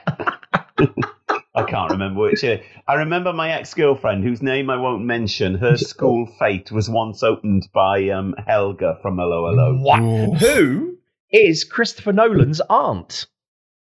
Oh no way! Yeah, yeah, because she she's in Dunkirk, the movie Dunkirk. as, as Helga. And once again, pushing um, tanks around a map with a long stick. This this this won't help for anyone on the internet, but again, guys, I'll find a picture of it for you and, and send it to you. So go on, keep talking, keep, keep, keep going. Bizarrely, Because- also, um, uh, someone I know, their parents used to babysit for Christopher Nolan. Oh, it's a So there's a tangled web, lot of mad shit going on with this episode, isn't Yeah. there? All, all of the all of the tendrils are all coming together, aren't Yeah, I think it's uh, it's part of the new world order, isn't Yeah. it? These are the I don't know- all these people are going to take over. I don't know if um the listeners have, have realised that this is quite far away from us actually watching this thing now, so that we are being quite uh, we We're just riffing on it. We're about riffing what on was it now. going on. Um, well, you're the one watching it as we speak, aren't you, Cleves? What's happening? hmm, I'm not quite sure. well, what happened? What, so, I've only saw it four times, John. I'm not sure. I know, and you can't remember any of it already. Oh, the the the the soldiers are bringing lots of sacks out, and okay. Oh, oh, no, so basically, they're just saying, "Shut it all down. It's not real. Um, Yes. It's it's all fake." So they all the soldiers come out, and, and they've left the um the poor James's dad with the drill in there on his own. disconnect it all. And then they say something like, You boys can all get in there in the morning and have a good look round about the press, don't they? Yeah. It's Yeah. just Yeah, going yeah, in yeah. himself. The the other mad thing about, oh, and we've got to point out, is the, the two things. First of all, in order to try and assuage the, the you know the the already febrile general public who are getting very exci- excited about this, Mm. they just kind of read out an announcement over the loudspeaker of the police car, don't they? Yeah. And it starts off with. This is an official announcement. And I thought, again, those are the days where you could just declare this is an official announcement and people would believe you. All right, People okay, would fine. listen. Whereas Boris Johnson does it now at a lectern, and everyone knows straight away that it's bullshit. It's a lie. Yeah, and that's the problem. That's the di- you know that's the difficulty we're in. So then, after calming the situation, as they said, they go, "Well, don't worry, lads. You know, ha ha. There's nothing to see here. You can go and have a look tomorrow." And as you said, the guy who Ross thinks looks like my dad but doesn't, um, and he, they, they, as you correctly said, they say to him, "Okay, go and dismantle the drill." And but we we then see him. We see his his wardrobe, which is quite remarkable, and it's something that that it kind of stirred a, a, a childhood memory in me. I thought you don't really see that anymore. That tramps would have a belt that was just a bit of rope. Yeah, yeah, yeah, and yeah, I thought, yeah. wow, you don't. That's something that's that's gone, you know, the way of the quill pen, it? Really? It's very similar to what my dad used to wear to milk the cows. and on a hot day, all he'd have on was his pants and a and a um, and, a, and a boiler suit that would be open to his Oh. navel. Oh, with some that is a string round bucolic scene, isn't it? Yeah. What? Oh my god! Like when I think back to my childhood now, it it's indivisible from any time between 1850 and 1950. Yeah, I can remember with my when it was hot, my dad would just drive his van with just a pair of shorts on, with, with, with the door open. Yeah. sort of pull like it a sliding door. yeah, Yeah, yeah, And I, I, I, I can remember being fascinated by his bare feet operating the pedals, In and the pedal. no seatbelt, just bombing around Bournemouth with the child next to him. I think it was on a, in a deck chair because there was no, uh, there wasn't a passenger seat. There was a deck chair which was like nailed to the. Smoking five cigarettes at the same time. Yeah. So um, the, the uh, James's dad is in the putting apart the um the uh, the drill drill, and then all bits of fishing wire start picking up objects around the place. And, and you can't see the fishing wire, can you? no, no, but it's obvious that you know. I think I think these effects are really good practical effects, and it and it's very exciting. And I still get great excitement watching this. This is my favourite sequence in the film. when he's sort of like doing the like standing on on tiptoe and like Oh, it's amazing! Yeah, yeah, yeah. It, it's so- brilliant. It's becomes a gibbering is wreck. Amazing. He really does. So For what the is actually of happening at this point? He Because- is being sort of possessed and taken over by, you know, from when we, you look at the book that we were reading, it's like some sort of genetic memory. Isn't Yeah, it? like a Him race being in memory, there isn't it? triggers some deeply held DNA, shonky science, but. Uh, you know, he is then kind of taken over and and sort of driven out.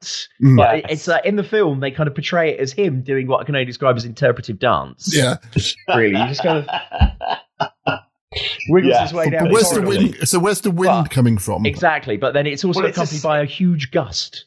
It's it's psychokinetic, isn't it? I think that it's a um I think that it's a psychokinetic thing that is brought on by uh, race memories of these like um these purifying culls that the um the ant like um Martians went through. Hmm. Uh, so he's he's basically got the fear of the he's got the willies basically, hasn't he? And he runs he runs through uh some deserted backlots of London and then Mm. into some real street. But the Yeah. best bit is when he runs up to um like a tea van and all the plates fly up and it just goes mental and I still to this day have no idea how, how they did these effects. The plates all go mental and it's brilliant. I absolutely love it. But he, he his performance is amazing. Then he finally um he gets to a church, doesn't he? Falls down outside the church and then you've got this brilliant effect of where, where all the gravel is rippling. Some very good sound effects, and then he finds solace in the church, and that's where um, They sent for Quatermass. that's where our hero Quatermass and um, Barbara find him later on with a very um, photogenic vicar, Richard who's got- Burton-esque. Yeah, very striking eyebrows. Yeah. Yeah. The, the guy who was possessed, I put, he is, it's the return of one of our favourite categories from General Witchfinders, the survivor of a night out with Liam Gallagher in the West End in the 1990s towards. That's what he looks like. He just looks utterly kind of drained and broken, and it's kind of. oh, I wish I could in chair. remember some of the dialogue now because it's like. Oh, oh, "Oh, yeah. Yeah. Oh, the problem is, I can tell you the dialogue because it's got subtitles on what I'm watching, but it's all in Okay. French. French. That's right. I felt it was like doing my French GCSE again, watching that version, Ross. Yeah. At one point, they had a line. It, it's like Major. One of them says, and the subtitles put three exclamation marks after it. oh, come on. Come on. I know, Uh, say, our, que vous avez trouvé? I, I know our, our Francophile cousins, you know, not our Francophile, but our, our Franco cousins do do like a, uh, you know, and uh, a, a very animated uh, expression. But come on, three exclamation marks. He literally just went, Major. Look, Major! You know, That's three exclamation Monsieur, marks. surely. Yeah, it- it is a Exactly. ve- it is a very strange delivery like of this guy's given. I, I don't know what the, what direction he was given. Uh, it's it's amazing. I love it. Look like you're possessed. Yeah, Yes. Um, and then, so what happens then? They just go. You never see him again. Do you? no, basically, I'm sure the in the um in the TV version, I'm sure this was a, a bigger plot point. I think there was more about this posse- possession of this chap. I seem to remember. Well, he's the first one that's really been um, obviously affected, isn't he? Yeah. And then it all starts to kick off a bit. And but I can't I'm just quite remember how. Well, then I'm they, going they to have to very quickly put my philosophy hat on here. Is that, is that uh, Professor, on, Professor, thanks. Professor Quatermass gets involved in a theological discussion with the vicar. Um, and the vicar says, You must realize this is an, an evil. And Quatermass goes, Oh, yes. Yes, it is. And what I put is, Well, it's not, it's not massively evil, is it? Really? it's, it's just an alien species trying to survive. It's not Yes. the Third Reich. You know, they, they haven't said- but, mm, in the grand scheme of things, they've he says, yes, it's Yes. evil. Well, just because it's, it's it's made a man with a rope belt do some interpretive dance. so what they try and do now is try and recreate what happened by putting Quatermass into the um into the, uh, Oh, the ship. machine. Yeah, That's and they right. wire his brain Oh, the up. machine. Yes, yes, yes. Yeah, yes, yes so they yes. wire his brain up and they get him to try and reenact some of the things which um uh, it doesn't work, does it? no, but it actually uh, but things start floating around and he starts Yeah. doing a bit of like a ooh, grimacing. Yeah, yeah, yeah. yeah. Um, But like- does it, it works on Barbara though, doesn't yeah, it? he, he pulls Yes. faces like Paul McGann. Uh, no, Sylvester McCoy. Um, regenerating into Paul McGann. oh, or I was going to say, or like someone who's done three E's on a night out, in, an all night Fantasia rave. So these are mine and James's two different reference points. there. Reference points. Yeah. You've got it one. Yeah, yeah, yeah. Yeah, but it starts uh, it starts affecting Barbara, so they they put the um headset on her. On her. Yeah, yeah, and everything's sort of going correct. We've got um barrels floating around and and wires and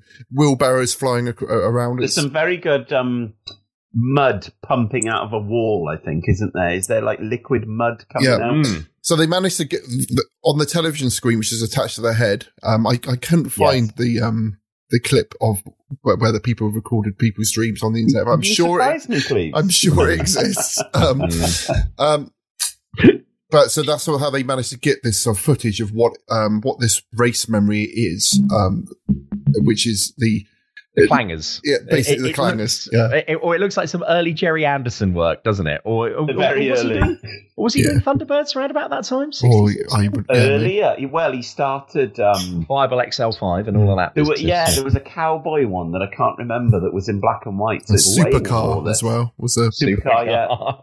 um, but this was Les Bowie or Les Bowie. I don't know if he Mm. is related to um, Dave Bowie of um, Dave Bowie fame, but um, he's. Um, it, there's some great effects in this, but these parts aren't the best, No. are they? They're, they're kind of like psychedelic Super 8 movies um, where the ants go on holiday. Um, yeah, it's, yeah. it's very weird. So they take this, this footage back to, to show the ministry, and there's a there's a everyone is- looks very like after the show they're all sitting there, and it looks to me like they're all just really embarrassed by the the effects. Oh, I think they're meant to be horrified, aren't yeah, they? Ross, But- my notes I put is in real life. Imagine showing this to GCHQ or any of the flying. Right, that's- that's- So thank you for joining me at such short notice. It's absolutely imperative. This is a huge breakthrough. yeah. Yeah. Roll VT. well, We plugged these wires into this girl's head, and, uh, and this yeah. is what came out. and I think all they say is she's a very impressionable young woman or something yeah, like that. yeah, don't and then she's just it's hallucinated, and and It's, a Quentin ve- Mash it's is an amazing apparatus, but um, you know she's got a vivid imagination because she's Yeah. just a stupid woman at the end of the but day. yeah, and she? the only woman uh, pretty much in the Yeah. whole of this film. Well, there is a um, Sheila Steafel plays a journalist at the start of the film who's on Yes. screen for about ten seconds. Yeah, but but but basically, um, But, Quatermass. but, but, but basically, I would have cut that, but I got to keep but, it in there. but, but basically, Basically, R- r- rapido. um, so Quatermass just jumps to all these conclusions, which is basically just he explains what Nigel Kneale wants Thinks. thinks is, Yeah. is happening, and, and, and, and that is that is the truth. You know, Yeah. he, he never says anything which turns out to be not the not the truth. Um, Yeah.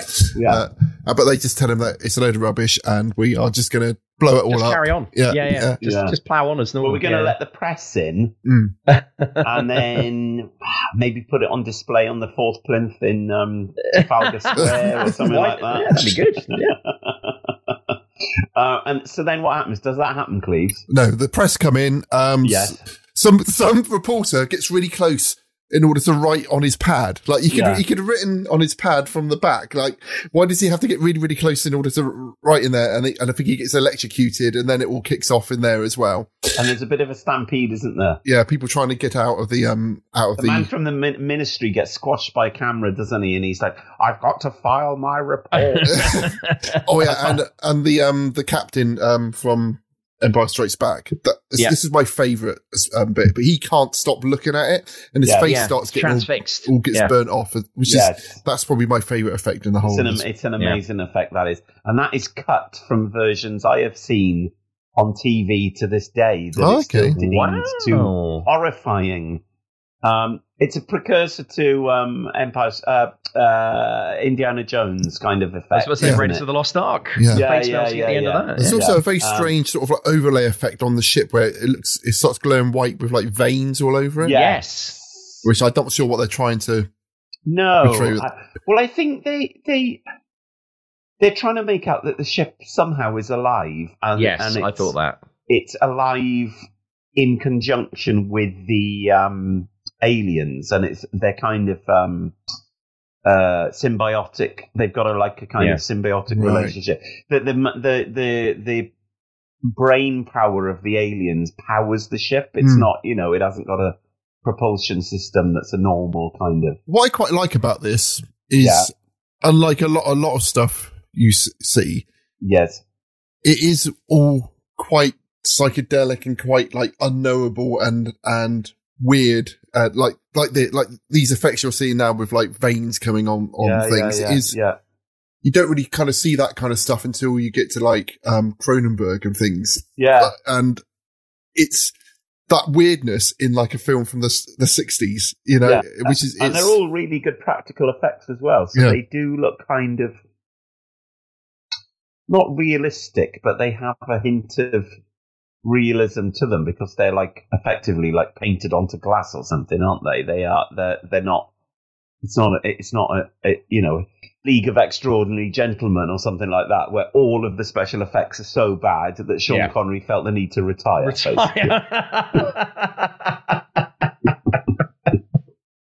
Sure, uh, sure. I, I, yeah. He only took that job, didn't he? Because he turned Yeah. down Ga- I- Gandalf because he didn't. He didn't. Under- he didn't understand. He was offered Gandalf and he didn't understand it, so he turned it down. And then he saw it was it was a massive. um It was a massive hit, so he, he took the next job he was offered, and then Which was that? Oh dear!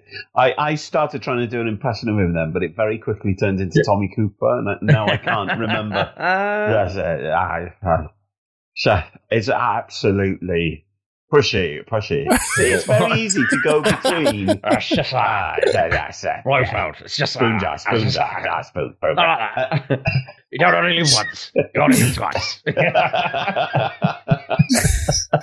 my impression of, of Tommy Cooper sounds like my impression of, of the boxer Tyson Fury. Now, I've already said to him. I've told him I'll meet him in the ring. I'll come on, come on, come on in here. I'll meet him in the ring. Yeah, it's like- What does he call them? He calls them something like sausages. He's a sausage. he's a sausage, and he's a sausage. Who are we talking about now? Tommy Cooper. Tyson Fury. oh, okay. Tyson Fury. I mean, same difference. They're both big men, aren't they? Men, yeah. What I mean, the only way you can tell them apart is one's wearing a fez. I, I thought I'd show the kids the plank the other day, Oh yeah, and um, but it's, it gets quite like you know them sort of picking up some woman and like looking down her top and like touching her leg, and I was like, okay, got to turn Ross, this off. Can I just say this is an ongoing theme? Of, I thought I'd show my daughters the footage X Y Z with- from the past. without either properly reviewing it beforehand or just going, "Oh, that'll be all right." yeah. I enjoyed Cloverfield the other night. And I, sho- and I showed that to the um five year old, not five, she's seven now, seven. She enjoyed that. Uh, which one is that? The one with the monster, or is that the one where they're locked Yeah. in the basement? No, the monster. I don't think I'll No. share the what, locked in the basement no, one. no, no, no, No, it's no, good. no. Is that J.J. Abrams? He produced it. Juice. Yeah. He's terrible, isn't he? Um, I don't know. I I started reading his um what he's come up with, and I just thought, what a load of shit! He's just ruined every franchise that he's touched by just going in, not having a plan, and then trying to like sew it all back together at the end. Like, oh Jesus Christ!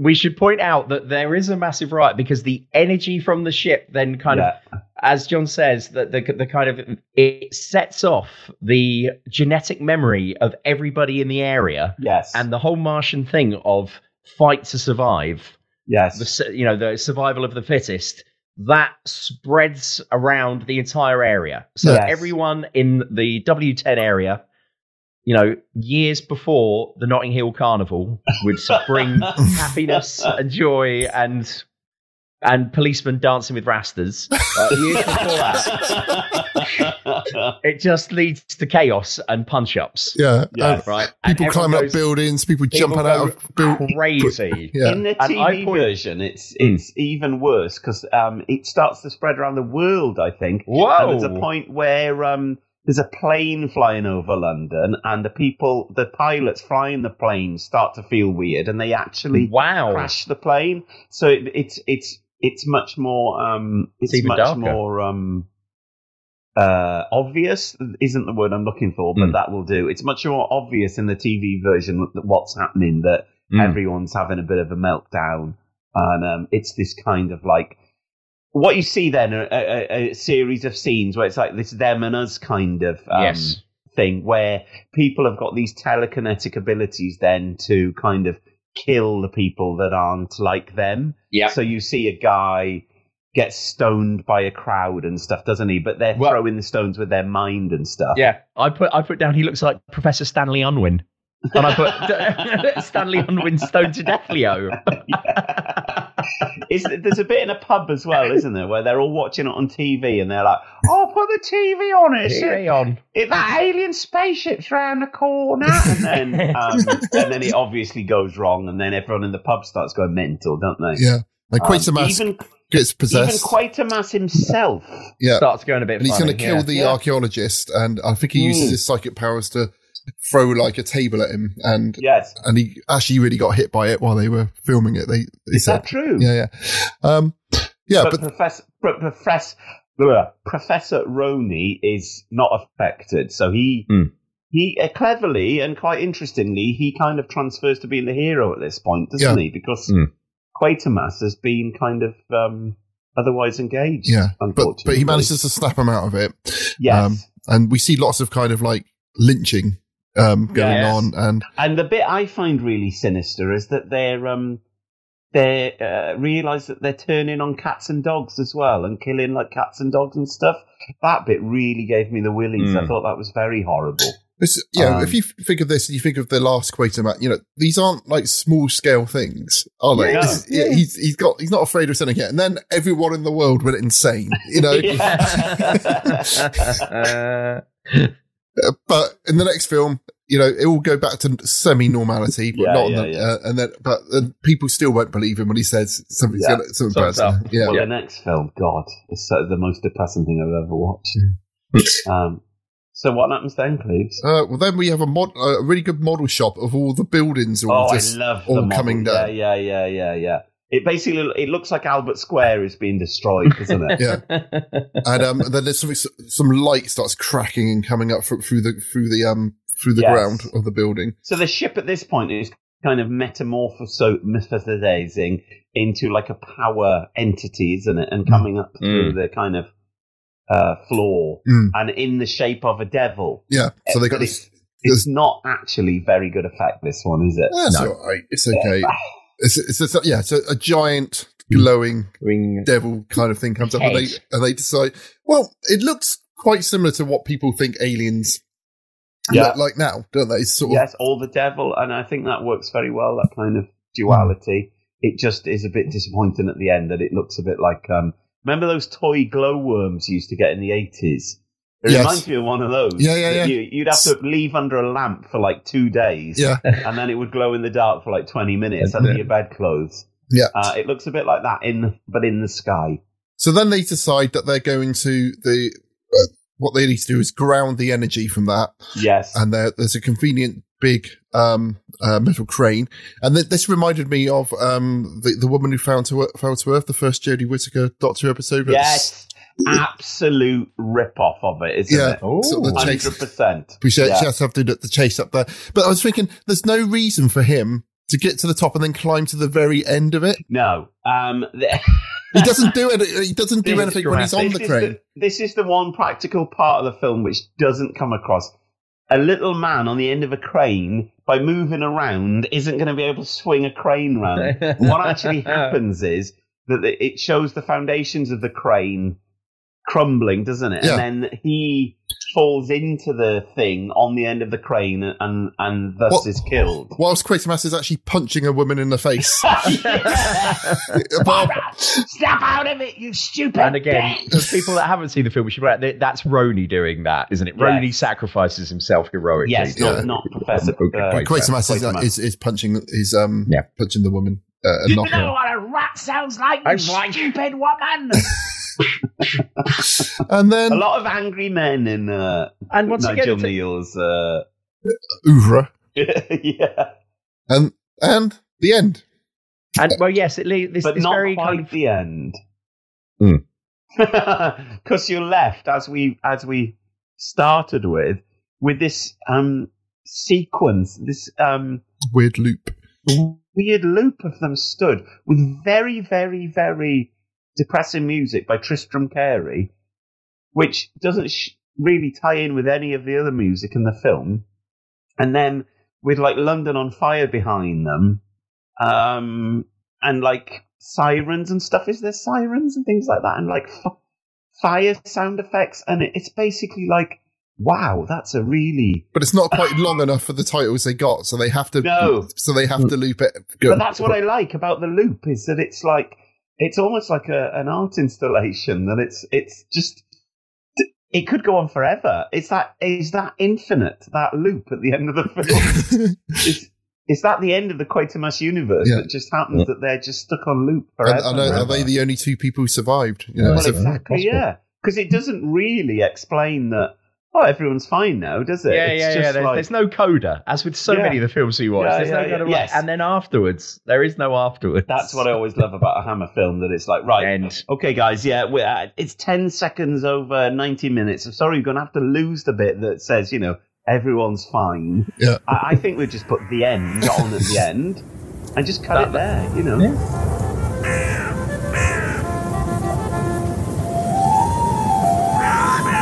Hi, it's Ross from the General Witchfinders. Did you know that I also do another podcast with my friend David? Hello. No, my headphones are full that. You're not taking this seriously, Ross. David and I do our own supernatural research and investigations in our home county of Dorset. So, if you think that's up your street, why don't you give it a listen? It's Dark Darzet, D A R Z E T. You can find it wherever you get your podcasts.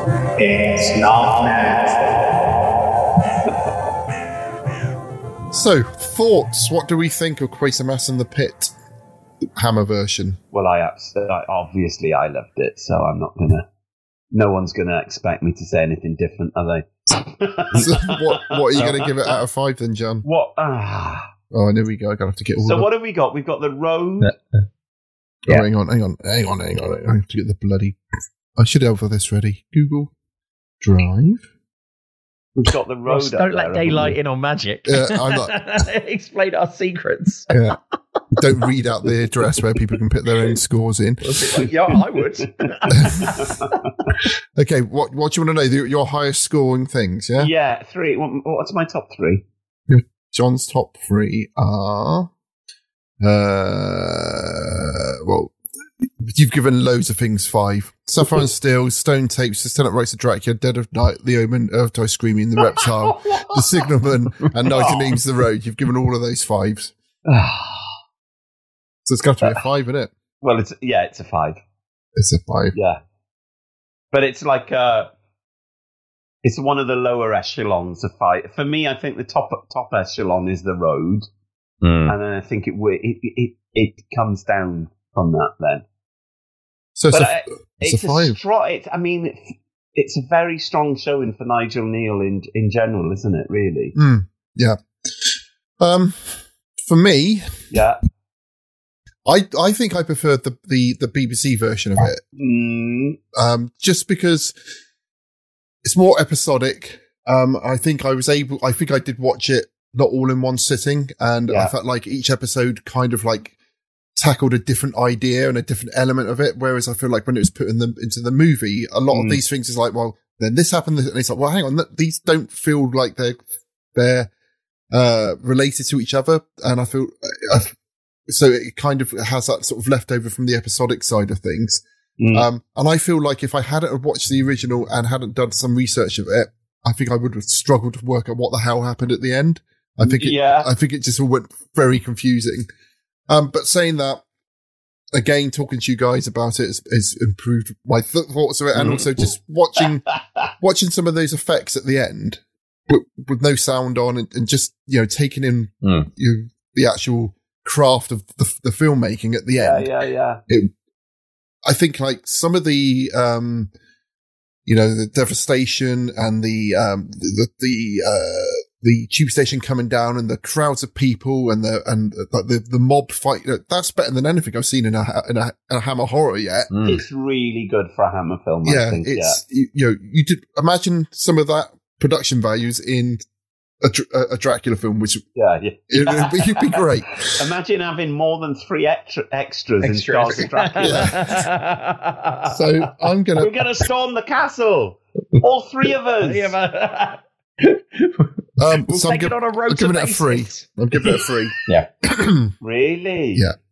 Interesting. James, what, what are your and thoughts? also, I'm going to say before you even say, said it, Ross, I thought I'm probably going to say a three because you know going right back to the start of the episode, which feels like days ago. Uh, literally. Uh, sorry, I couldn't resist. Uh, that when we did that, and you know, when I read that thing in, in SF UK, and you do think once again, hats off to Nigel Kneale, hero of the podcast. But it's a, it, there's some really interesting ideas there. Yeah, So- the ideas and are that- amazing. and for you know, for bearing in mind that you know he wrote that in the fifties, the whole kind of humans have been created by an alien life form. You know that has gone on to be such a rich vein of uh, That's basically the entire run of the X Files. X Files, exactly that, exactly that. And in that book, in the book, John, it says that when the X Files came started up, loads of people said, "Oh, this is really Nigel Kneale esque." Oh, and apparently, really? they, and apparently, they did approach him and said, "Would you write some episodes for us?" And he said, and he's and he said he wasn't interested. He said he didn't like it. He found them both very boring. He absolutely hated Doctor Who as well, As in, well, yeah, in yeah. the sixties, and he Yeah. and he and he famously slagged off Doctor Who. So quite a crabby, um, Yeah, unusual fellow, I think, in in real life. Yeah, and then the book also goes on to say that it's a very, very similar plot to Nigel Nigel Carpenter. Oh my god, um, to John Carpenter's Prince of Darkness. Yes, it's exactly, and apparently at the time, it's kind of like uh, it was uh, Carpenter wrote the script under a pseudonym, that which is a nod to like. So, I think he said, "Oh, it, the script by somebody Quatermass and things yeah, like yeah, that." yeah, you yeah. know, I think it's um, so I think one of the character names or one of the credits in um, uh, the fog is like Quatermass or Yeah, something as well. yeah. So I think John Carpenter is like a mega fan. Yes, Um, I think yeah, you can see um, that. So, so once it's again, for the influence, Prince of Darkness is very similar uh, on a surface view. Otherwise, it's quite different. But um, So, do you, what do you think? Do you prefer this to the Quatermass 2? Me? Oh, I, I, Oh, both of you. either of you. Oh. I It's prefer hard- I Quatermass 2, I think. I think they're so different that it's hard to. It's, it's not a real compare and contrast, is it? yeah, it's it's hard to compare them because they're so different. And one is the black and white one is such fun. Hmm. You know, Sid James being machine gunned behind Yeah. a, a pub bar. Yeah. You know, you uh, that's yeah. So you can't really compare them. I think this one. I don't know. Actually, I was going to say this one is played more seriously, but that doesn't mean I don't think the other one is played uh, unseriously.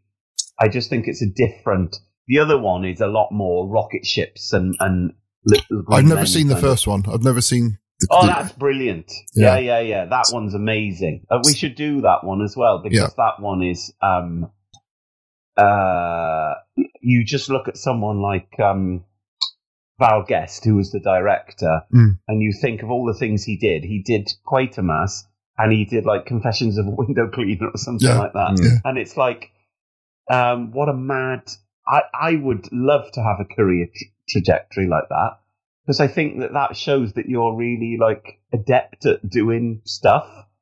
Um, I think that's just really interesting. Whereas, whereas like- we can see this director isn't adept at doing stuff because he did a load of sh- a load of old shit after this. well, A Night to Remember is amazing. Yeah, and, well, then- he, he mentioned it about twenty times in his Oh, commentary. really? Yeah, But then otherwise, it's just like you know, just um, hammering out a load.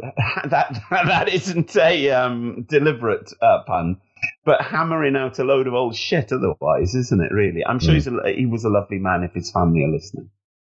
right. I don't think we got time to do um, something horrific because okay. we this is this is going to be a two-hour episode because we did an Oh, hour blimey. before and an hour Yeah, now. yeah. So All I've done is rewatch Count Magnus and um, okay, uh, read a few stories I've read before. okay. So we will do a uh, we will do a um, something horrific next week, people. Um, Next week, people. Next time. Well, um, I just, I'll say again. We would do something horrific next. Um, sorry, Time. again. we would do something horrific next time, uh, listeners. Um, this has been a bumper episode already, but we can reveal what we're going to watch next. So I've got a question for you guys. Yeah, Okay. is that the, just the two of us or the listeners? Uh, just, just the real people here. The two, two, my co-hosts. You all right, Cleves? No, I'm very He's tired. eating a whole quiche, A John. bit- He needs a poo. I need a quiche poo. so next up, we have Yeah. a, a big Chris Lee um, uh, Oh. film, which uh, a, a lot of people are missing. Um, Christopher Lee um, in our thing. So we were going to watch The Mummy from 1959, right? But we've had Just, just watch the action bits. we've had a lot of um, a lot of uh, activity on Twitter of people trying to get us to watch The Shout, which is Oh. something which has been on our Yes. um, list Radar. since the very our first episode. So, Yeah. what do you want to do? Do you want to watch The Shout, or The Mummy next? Let it all out. Well, I saw someone say on Twitter that um, Shout, uh, Enys Men is a big is very influenced by um, the shout. So Yeah. I think we should do the shout. Okay, so sorry to people. We promised a bit of Chris Lee next. He will come. We will. Oh, there's plenty. There's always more Chris There'll Lee be more Chris Lee corner. coming, but we We will. did 200 films, so you know. Yeah, we will do the shout next time. Yes, brilliant. Okay. And then we'll do that Spanish film that he did where he wasn't there when they were filming the bits with the lesbians and stuff. Okay, everyone.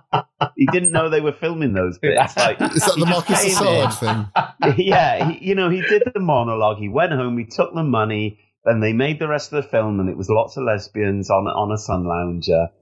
Uh, I can't remember what it's called. Okay, until until next time. Well, thank you everyone for Thank you listening. very As much. always, we appreciate it. Enjoy. Uh, Love, light, and stay peace, safe everyone. until next time. Happy day. You have been listening to The General Witchfinders.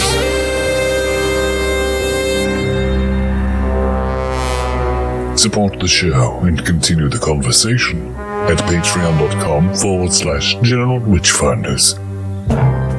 Subscribe and spread the word at generalwitchfinders.com. Farewell, and don't have nightmares.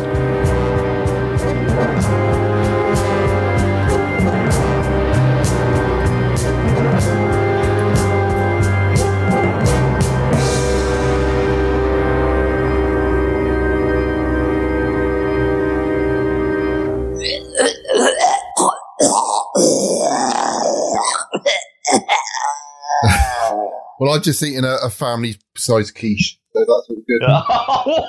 what? he did. That's what he was doing when I came on, John. Yeah. I said, "What are you doing?" And he's just Oh. eating my quiche. Well, I'm not having anything with it. quiche. Yeah. I'm not having anything with it. No, just just your entire week's worth of uh, saturated fat in one like sitting. I'm trying to build muscle, John. I need lots of eggs. Oh, are you? Is that? Did you get that from? Um, Big Daddy. uh, um, no, uh, Nigel Benn's son was um, banned from boxing because um, he tested positive for some kind of um, uh, drug which is uh, which pregnant women take to to um, incre- increase their blood flow or something.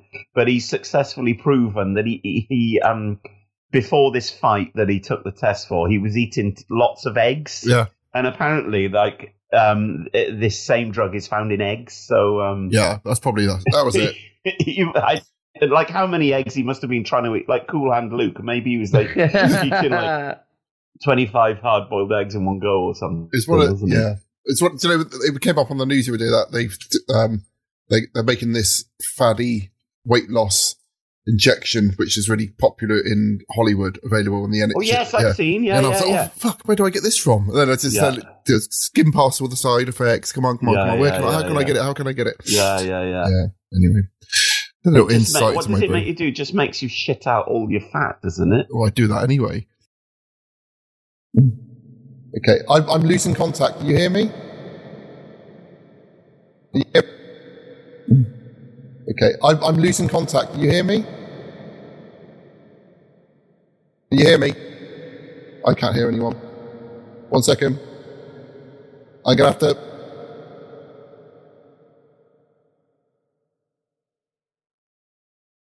I've lost contact, so I'm gonna.